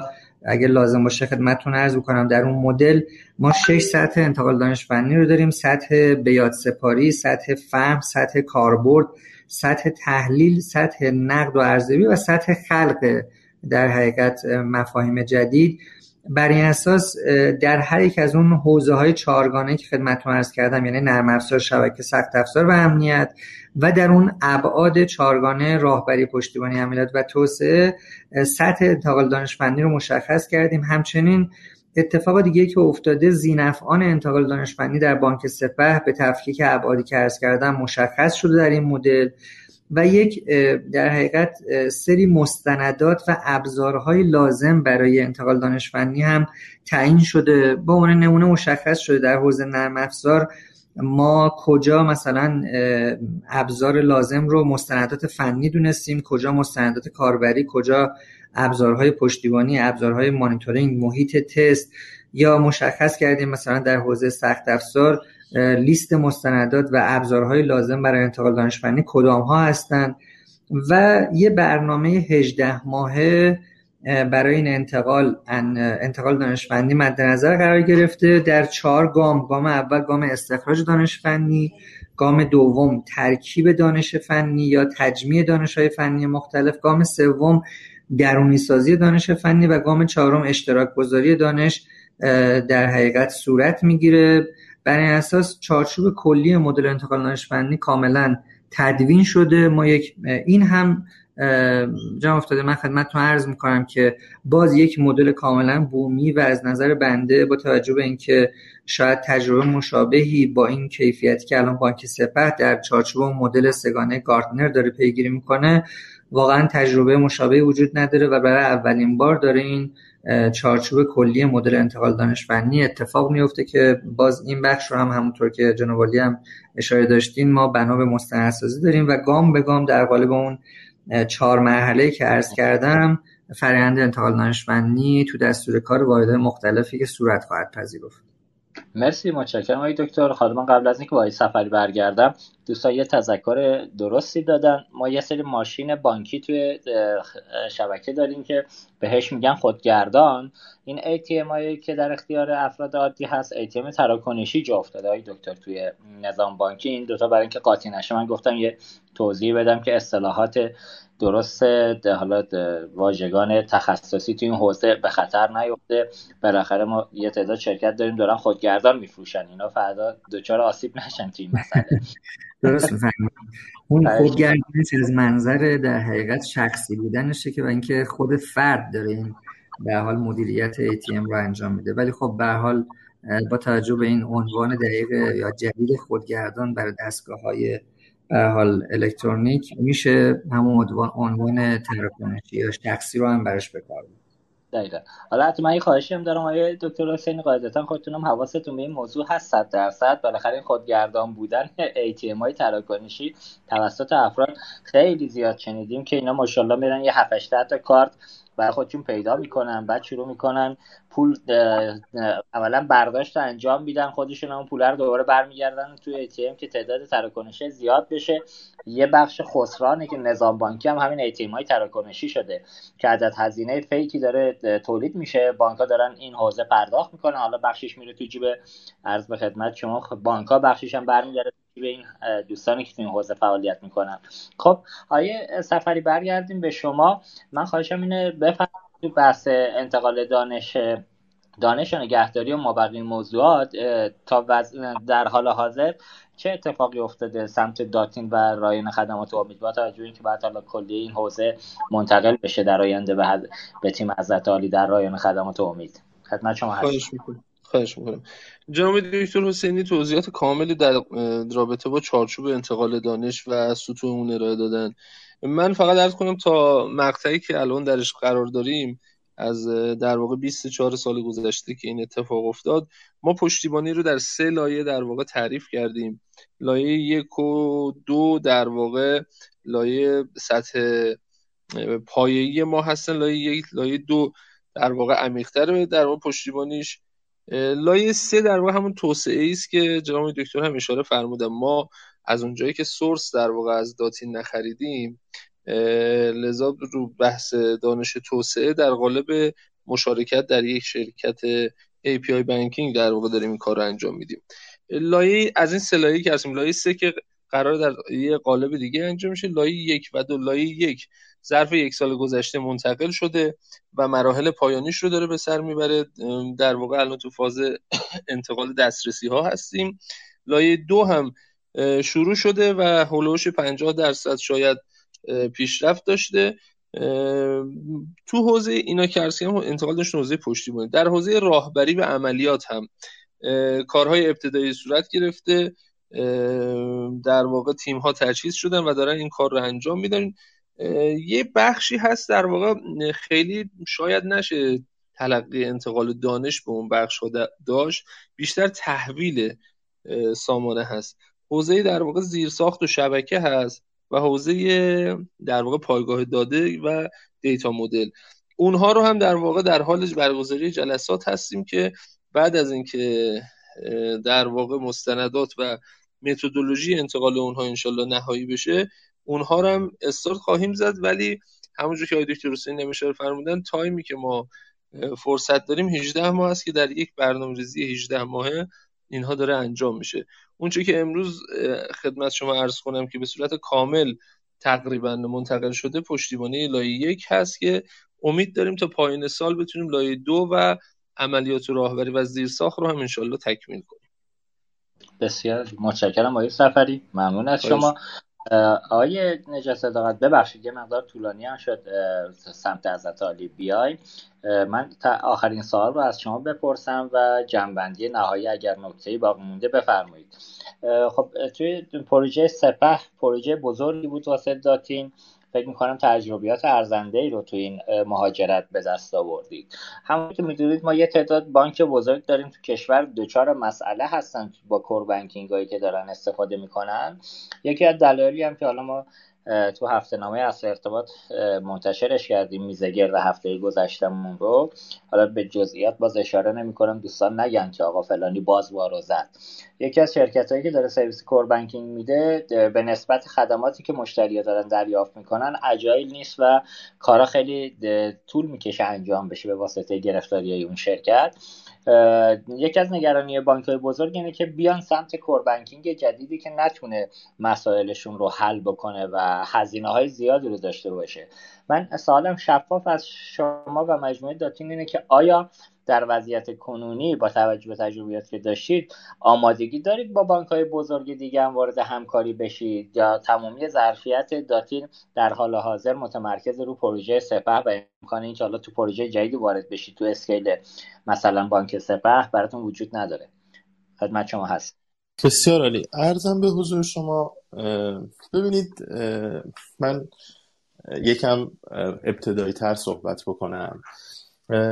ما تو کشورمون چند تا تامین کننده نرم افزار داریم و این تامین کنندگان نرم افزار شرکت‌هایی هستند که طی سال‌های متمادی با وجود شرایط تحریمی و عدم دسترسیشون به متخصصان و حتی دوره‌های آموزشی شاید کامل و جامعی که توسط تمام تامین کنندگان خارجی مثل چه میدونم اوراکل و نمیدونم اچ پی و خلاصه هر کسی که توی اونور آب یه تکنولوژی رو داره و فراهمش کرده تا بتونن بقیه استفاده کنن، ما داریم مثلا به نوعی از اونها استفاده میکنیم.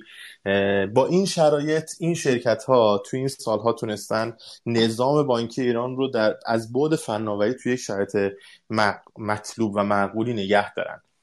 ما شرکت هامون اینها داشته های ملی مونن، اینا سرمایه های ملی مونن و شرکتی مثل خدمات، مثل توسن، مثل داتین، اینها شرکت های ارزشمندی هستند که حفظ و تقویت اونها یک کار به نظرم میرسه که مهم و چیز یعنی وظیفه همه افراد هست توی این جامعه که بهش بپردازن. امروز اگر داتین تونست ظرف حالا 2-3 سال اخیر خودش رو از بانک‌های کوچکتر از کمتر از 1000 شعبه برسونه به بانک‌های بالای 1000 شعبه و انشالله تا پایان سال پرکتیس این رو خواهد داشت که با بانک بالای 3000 شعبه هم کار بکنه، این اون نشون دهنده اون اشتیاق داتین به توسعه است و اشتیاق شرکت‌های ایرانی به توسعه است. و من ضمن این که به شدت تاکید می‌کنم که داتین فوق‌العاده مشتاق است که با بانک‌های بزرگ دیگه وارد تعامل بشه. این تعامل در سطوح مختلف می‌تواند شکل بگیره و با مدل‌های جدید، نمی‌دونم با انتقال دانش، شرکت واسط، مجری اختصاصی، نمی‌دونم همه یا مدل‌هایی که الان تو بانک سپه به شکل خوبی بنیانگذاری شده یا مدل‌های جدیدتر، این داتین خیلی مشتاق به این کار و اصلاً جوری نیستش که بخواهد فرض کند که بازار داتین یعنی سقفی برای خودش قائل باشه و محدودیتی برای بیزینسش قائل باشه. مصادیق و برای این کارم توسعه داده خودش رو، یعنی ظرفیت سازی کرده داتین توی سال گذشته و سالهای قبل. ما ظرف یک سال گذشته تعداد همکارانمون رو از 700 نفر به بالای 1000 نفر رسوندیم. ظرفیت ایجاد کردیم برای اینکه بتوانیم این نقطه شروعمون باشه نه نقطه پایانمون و پروژه سپه به عنوان نقطه شروع بشود برای اینکه بتواند بازارهای بزرگتر و بعداً انشالله یکم شرایط بین‌المللی بازتر بشه بتونیم به بازارهای خارج از ایران فکر بکنیم. توی این مسیر تلاش زیاد کردیم، یعنی فکر نکنید که ما در طول 1 سال گذشته یا 2 سال گذشته تمام ریسورس هامون رو سر بانک سپه مصرف کردیم و به کار دیگه‌ای نرسیدیم. اصلا اینطور نبوده. یعنی ضمن اینکه حالا توسعه سرمایه انسانی و ساختارسازی و نمیدونم ما ساختمون خریدیم، دیتا سنتر جدید تجهیز کردیم، یه دیتا سنتر مثلا 40 رک داشتیم، یه دیتا سنتر 60 رک رو خریداری کردیم که بتونیم به بانکایی که سافر از سرویس از اون سرویس میگیرن بتونیم این سرویس رو بدیم. یعنی دیتا سنترهای داتین الان ظرفیت 100 رک رو دارن.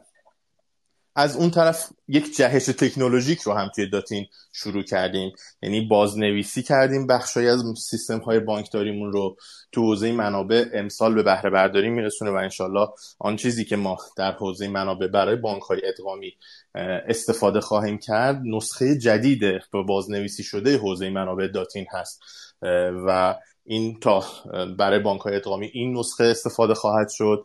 متفاوت هست با نسخه قبلی به لحاظ زیرساختی، کارکردی و غیر کارکردی، نان فانکشنال خیلی بهبود داده شده. باز توی حوزه تسهیلات بازنویسی رو شروع کردیم، احتمالاً به امسال نمیرسه و سال دیگه پایان پیدا میکنه. تو حوزه ESB بانکداری باز خیلی کار کردیم، یعنی API بانکینگ رو به جد الان محصول خوبی هست. بانک‌هایی که طرف قرارداداتین هستن دیدید نمونه‌های کارهایی رو که انجام دادن، واقعا کارهای ارزشمندی بوده، هم در حوزه ارائه API هاشون به خودشون یا شرکت‌های تابعشون که بتونن یک محصولاتی رو دیولپ بکنن.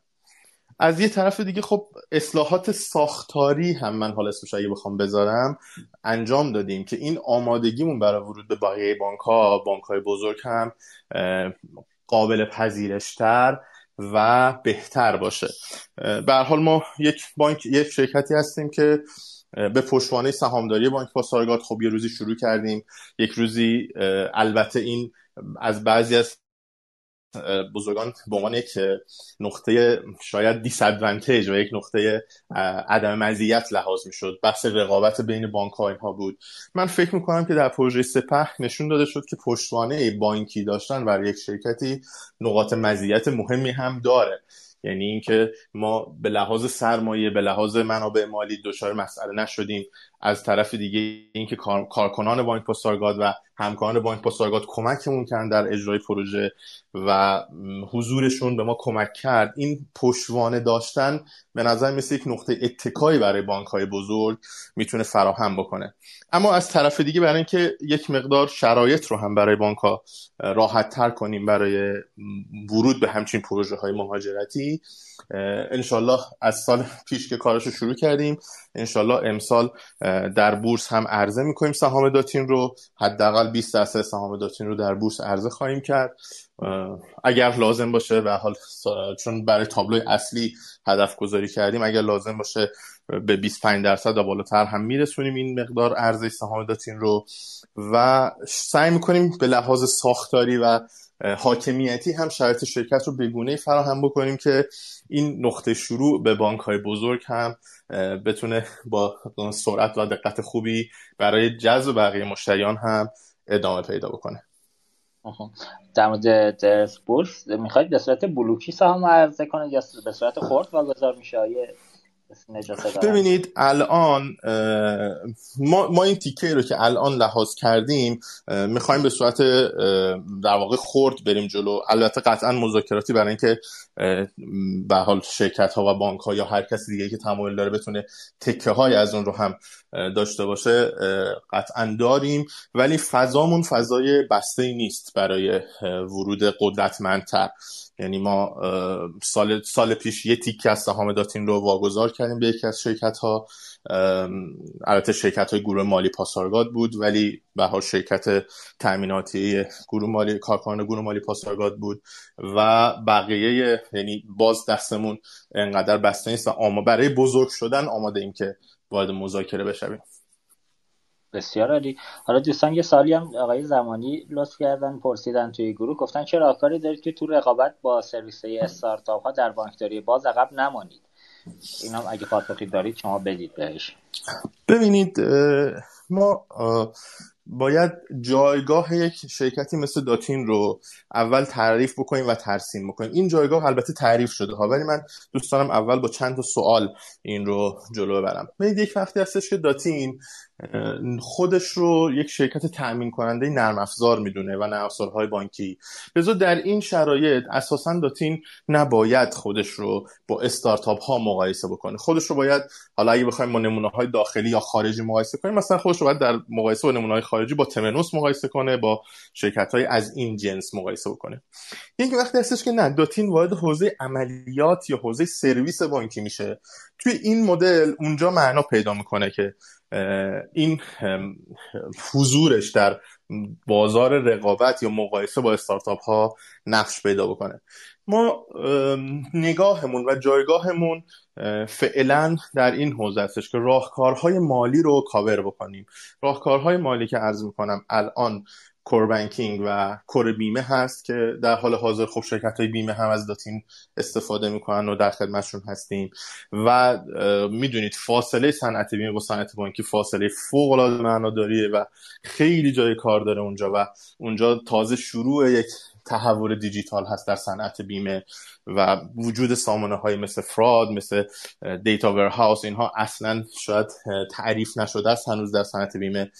ما الان اون فاصله رو میخواهیم پر بکنیم و از طرف دیگه سایر بازارهای مالی رو هم براش ورود بکنیم و بهشون توی اونها محصول و سرویس رو بتونیم تامین بکنیم.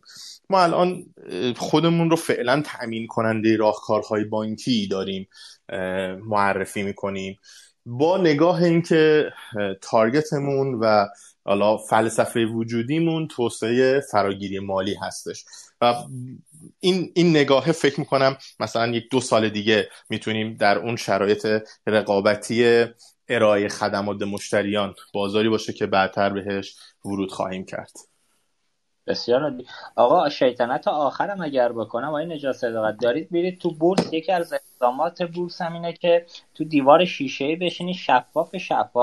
پروژه سپه رئیس چقدر عدد هزینه آخرش شد؟ قرارداد به چه عددی افزایش پیدا کرد با توجه که 5 تا بانک اضافه شدن و چه مقدار سود واسه داتین، حالا درصدی و حدودی هم بگید بد نیست، براش تش مانده داشت. میخوایم سهمتون رو بخریم بالاخره، شفاف کنه که برای خرید. عرضم به حضور شما که حالا شفافیت اینها که آن چیزهایی که به بورس ارائه میشه و اینها، اینه که بالاخره نکته‌ای نداره.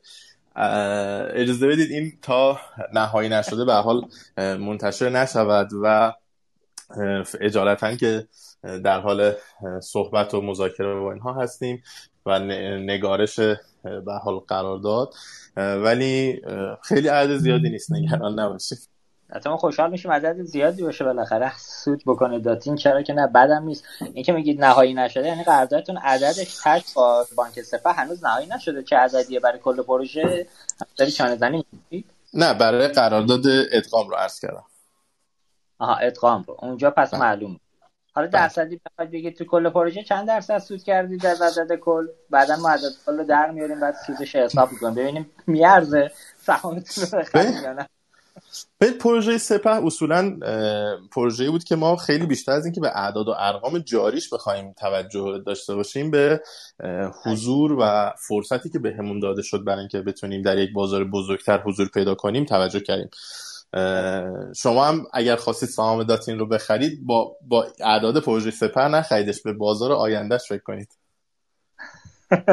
والا بازار آینده تو کشور ما دارید می‌بینید دیگه آقای نجات صداقت، این کنم شما هم کم دردسر نکشیدید.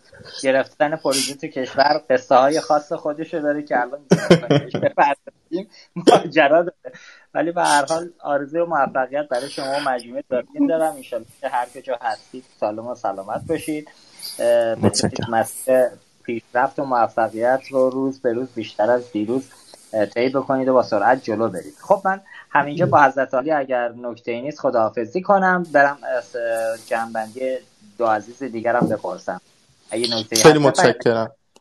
خیلی متشکرم. ممنونم از اینکه این فرصت در اختیارم بود. مرسی از شما که کنار ما بودید. پس فعلا خدا نگهدار، خدمت شما هستیم، بشنونده باشید تا ادامه برنامه. خب آقای حسینی، من سال آخر رو از شما هم چالشی بپرسم که برنامه رو چالشی تر به پایان برسونیم. واقعیتش من شنیدم که خب حالا الان چند تا بانک ما دارید تو بانک‌های ادغامی که دارن از شرکت توسن سرویس میگیرن که اگر اسم بخوام ببرم بانک انصار و مهر اقتصاد و حکمت اگر اشتباه نگم. من شنیدم الان به واسطه این مهاجرت که اتفاق میفته خب دیتا باید عملاً منتقل بشه از سرویس دهنده قبلی، از پیمانکار قبلی به پیمانکار جدید. عددهایی که گویا شرکت توسن برای این مهاجرت خواسته و انتقال دیتا، شنیدم از عدد کل پروژه شرکت داتین هم بیشتره و البته که میدونم هنوز چیزی رو گویا نهایی نکردید، امضا نشده، ولی درخواست اولیه از عدد کل داتین هم بیشتره. این شفاف میکنید این موضوع رو؟ قضیه از چه قراره؟ خدمت شما هستیم، بفرمایید. بله، خدمتتون عرض کنم که به هر حال ما در فرآیند مهاجرت با یک تعداد پیمانکارهای سابق بانک‌های ادغامی مواجه هستیم که خب در 3 تاشون که همونطور که اشاره کردین مجموعه شرکت توسن قرار داره. در یکی از اونها یک مجموعه دقیقا شرکت مالزیایی در بانک قوامین و یه شرکت داخلی در مجموعه کوثر که به هر حال این فرآیند مهاجرت شرح خدماتش احصا شده و ما شرح خدمات که انتظار داریم از پیمانکارانمون رو بهشون ارائه دادیم. یک ماه گذشته پیمانکاران هم پیشنهادها و پروپوزال‌های خودشون رو چه به لحاظ فنی چه به لحاظ قیمتی ارائه کردن. این پروپوزال‌ها با دو تا از مجموعه‌ها بر سه نشستایی که داشتیم به جمع‌بندی رسیده و به هر حال توافقاتی صورت گرفته. با مجموعه شرکت توسن هم جلسات کارشناسی و مدیریتی در حال انجام هست.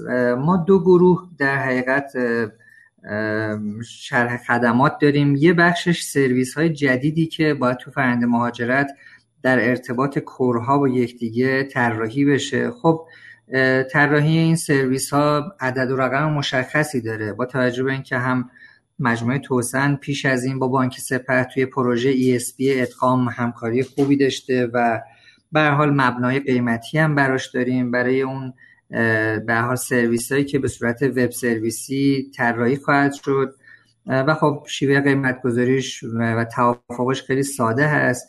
یه بخش دیگه مهاجرت خود دیتا هست که در این خصوص هم ما دیتا مدل ها رو به مجموعه توسن ارائه دادیم. اونها هم یه برآوردی داشتن و به بانک اعلام کردن. البته همونطور که عرض کردم اینها پیشنهادهای اولیه هست. ما انشالله در هفته آینده جلسات کارشناسی و مدیریتیمون رو نهایی خواهیم کرد و با توجه به اینکه یه عرفی هم وجود داره در مجموعه نظام صنفی با توجه به حجم دیتایی که میخواد مهاجرت پیدا کنه و اینکه حالا این دیتا از به هر حال گارد ارائه میشه یا دیتا ورهاوس ارائه میشه و به هر حال حجم فعالیتی که باید صورت بگیره، ما انشالله با یک هزینه بهینه‌ای حتما با دوستان به توافق خواهیم رسید و فکر میکنم مجموعه توسن هم با توجه به اینکه مجموعه بسیار حرفه‌ای هست و الزامات طرح ملی ادغام و ملاحظاتش رو عمیقاً متوجه هستن، همراهی لازم رو خواهند داشت و انشالله توافقات قیمتی هم حتما بر اساس استانداردهایی که داریم و نرخ‌های متعارفی که به هر حال قابل پذیرش باشه هم برای نهادهای فنی و هم برای مجموعه‌ای که الان خب سمت سپه تجربه کاملی توی این حوزه وجود داره. ما حجم نفر ساعت کار، حجم دیتای قابل مهاجرت، نحوه مهاجرت و کاری که باید صورت بگیره رو و خب مبانی قیمتیش هم داریم و انشالله این توافق حاصل خواهد شد. خیلی دیپلماتیک به اصل سوال من جواب ندید دکتر که آیا عدد پیشنهادی مجموعه توسن از عدد کل داتین بیشتر بوده یا نه؟ البته خب ببینید ما با مجموعه داتین سه گروه سامانه ها رو خریداری کردیم. گروه اول سامانه هامون کربنکینگ بود، گروه دوم سویچ بود و گروه سوم سامانه های مدیریتی بودش. عددی که به حال اون موقع با مجموعه داتین توافق کردیم مربوط به پیشنهاد قیمتی سال 97 بود. با توجه به قراردادمون سال 97 امضا شد، طبیعیه که یه افزایش قیمتایی داشته از اون سال تا الان. سهم مهاجرت در اون قرارداد کاملا مشخصه، یعنی ما اونجا عدد لایسنس به هر حال بهره برداری و بحثی که مربوط به پشتیبانی عملیات میشد رو کاملا مشخص کردیم. سهم مهاجرت دیتا هم تو اون قرارداد مشخصه با توجه به اینکه البته اون موقع از 83 تا سامانه و بیش از 10 پایگاه اطلاعاتی مهاجرت انجام شد. نفر ساعت و مبنای قیمتیش بر اساس نظام صنفی مشخص شده بود و توافقاتی که داشتیم با دوستان. الان هم حجم دیتایی که میخواد مهاجرت پیدا کنه مشخصه. پیشنهادی هم که مجموعه توسن داده به تفکیک همون سرویس‌هاست و هم به تفکیک دیتای قابل مهاجرت. این عدد صرفاً پیشنهادیه، بله نزدیک است به عدد سامانه G1 یا دقیقاً کوری که از مجموعه داتین ما گرفتیم، ولی خب انشالله با مذاکراتی خواهیم داشت این قیمت رو و این پیشنهاد رو بگونه که منافع هر دو طرف انشالله حفظ بشه بهبود خواهیم داد. بسیار عالی. آقای دکتر شما افشا نمی‌کنید عدد رقم کل پروژه داتین رو؟ اصلا شما بحث افشای عدد رقم نیست، به خاطر اینکه به هر حال ما از یک قانون برگزاری مناقصات که دولتی هست تبعیت میکنیم و اون فرآیند کار صورت گرفته. این اعداد ارقام روی به هر حال بخشایی که باید اطلاعات داشته باشن وجود داره و اجازه بفرمایید با توجه به اینکه حالا بانک‌های دیگه هم دارن یک سری پیگیری‌هایی رو برای استقرار سامانه‌های جدیدشون میکنن، انشالله در یه فرصت دیگه که ما این بحث مهاجرت رو هم با مجموعه داتین انشالله نهایی کنیم، من انشالله در یه فرصت دیگه خدمتتون خواهم.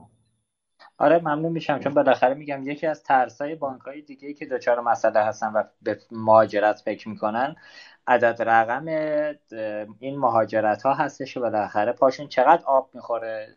حالا میگم آقای داور نژادم صحبت درستی رو هفته گذشته کردن، گفتن حالا بالاخره بعضی از بانک‌ها فکر میکنن الان چه عددی رو باید پرداخت کنن و وضعیت موجود رو حفظ کنن که دچار خسران نشن با هزینه جدید پرداختی، هرچند که البته این مهاجرت ها و گرفتن سرویس های نوین باعث میشه که تو موضوع کسب و کاری یا بانک ها اتفاقات جذابی بیفته، البته که به شرط که مدیران در بانک ها به فکر ارائه سرویس های جدید باشن و از این عملا تکراری بودن همه سرویس های بانکی تو همه بانک ها که همشون شبیه به هم سرویس میدن در آینده نزدیک ما جدا بشیم، بانک ها بتونن یه مقدار تو این حوزه ها از خودشون اکشن های جذابتری رو ارائه بدن. آقای حسینی ممنون از اینکه وقت گذاشتید کنار ما بودید در روز جمعه و تعطیل، مرسی، خیلی استفاده کردیم از صحبتاتون. اگر نکته هست ادامه بفرمایید، اگر نه که با حضرت عالی هم خداحافظی کنیم.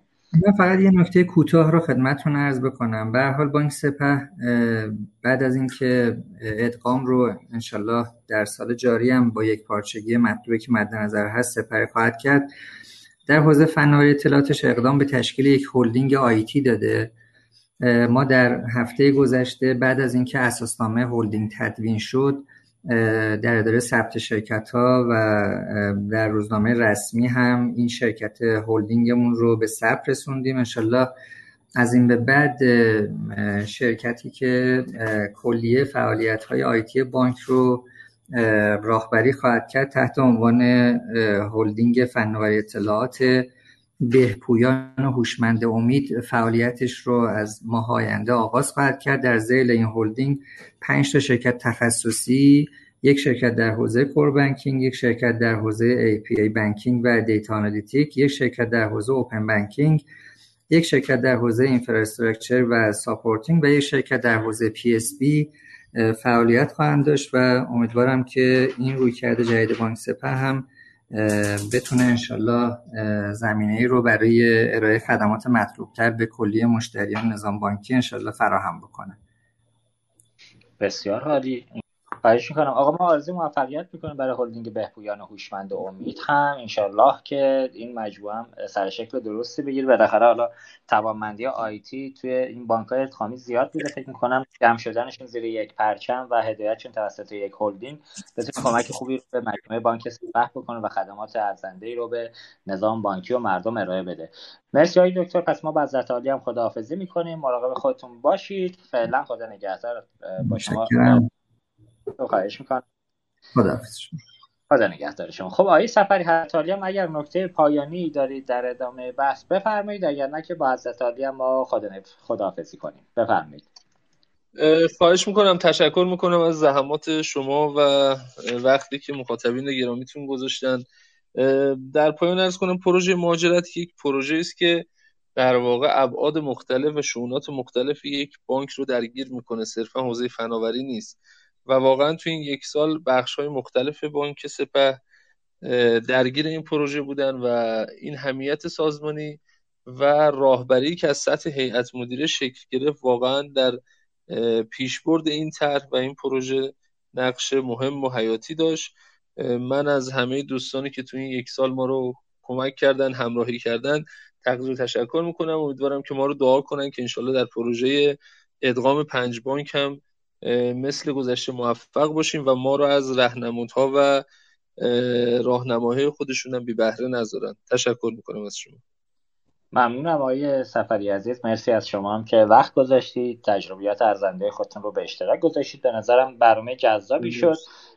هرچند که حالا ماسپن نمیگه ماستم توشاری، حالا فیدبک هایی که من گرفتم از دوستان حین برنامه اطلاعات خوبی تبادل شد، انشالله که بتونه کمک بکنه به مجموعه نظام بانکی. ما انشالله هفته آینده هم تلاش داریم میکنیم که با مجموعه هلدینگ توسن هم با مدیرانشون یه برنامه چالشی رو داشته باشیم. امروز هم حالا اسم از این شرکت آوردیم، انشالله هفته بعد این فرصت براشون فراهمه که پاسخهای خودشون رو توی موضوع هم بدن.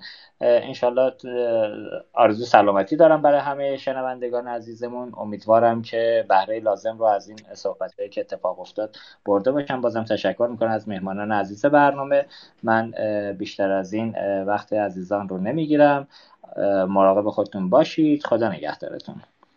خب با تشکر از همه عزیزان، من در انتها مجدداً از مدیران هلدینگ فناوری نگاه بابت حمایتشون از این برنامه قدردانی میکنم. امیدوارم تونسته باشیم در این میزگرد جذاب تجربیات ارزشمندی رو که بزرگترین مهاجرت کوربنکینگ کشور به دست آورده توسط مهمانان گرانقدر برنامه با شما عزیزان به اشتراک بگذاریم. از شنوندگان ویژه برنامه اقتصاد دیجیتال هم به خاطر همراهی و همدلی همیشگیشون تشکر میکنم. لطفاً این برنامه رو به همکاران خودتون در شبکه بانکی معرفی کنید و حتماً ما رو از نظرات سازندتون بهره مند بفرمایید. روزگارتون سرشار از خوبی و مهربانی، در پناه خدا باشید. رادیو اینترنتی عصر پرداخت.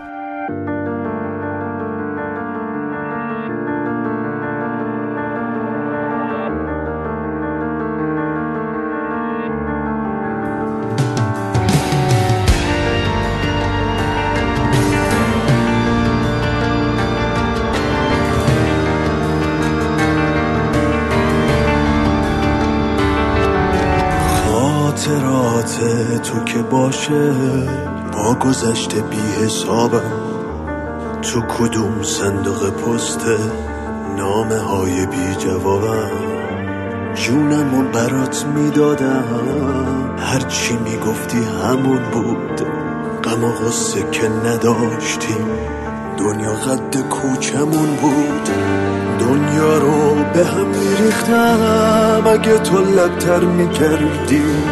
وقتی آینده عجیبه به گذشته برمیگردی، من یه قاب عکس کهنه تو هجوم خاطراتم، به چشات خلاصه میشه آخرین راه نجاتم. دوره یه دیوونگیمو، هیجان زندگیمو، عشق 15 سالگیمو، چشمای تو یادم انداخت، لحظه های انتظار و دل اقربه ها رو، حال اولین قرار رو، چشمای تو یادم انداخت. دانه دیوونگیم و هیجان زندگیم و عشق 15 سالگیم و چشمای تو یادم انداخت، لحظه های انتظار و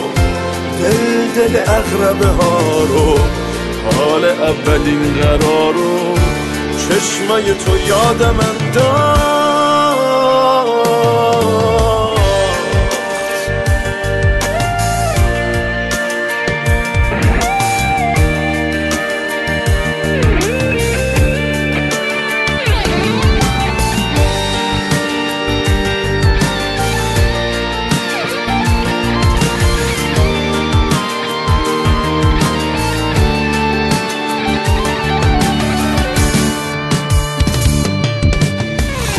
خاطرات من یه دشت است، سوسنای چلچراغه، خنده های تو هنوزم همه جای این اتاقه، من یه قاب عکس کهنه تو هجوم خاطراتم، به چشات خلاصه میشه آخرین راه نجاتم. دوره یه دیوونگیمو، هیجان زندگیم و عشق 15 سالگیم و چشمای تو یادم انداخت، لحظه های انتظار و دل اقربه ها رو، حال اولین قرار رو، چشمای تو یادم انداخت. دانه زندگیمو، عشق 15 سالگیمو، چشمای تو یادم انداخت لحظه های انتظارو، دل اغربه ها رو، حال اولین قرارو، چشمای تو یادم انداخت.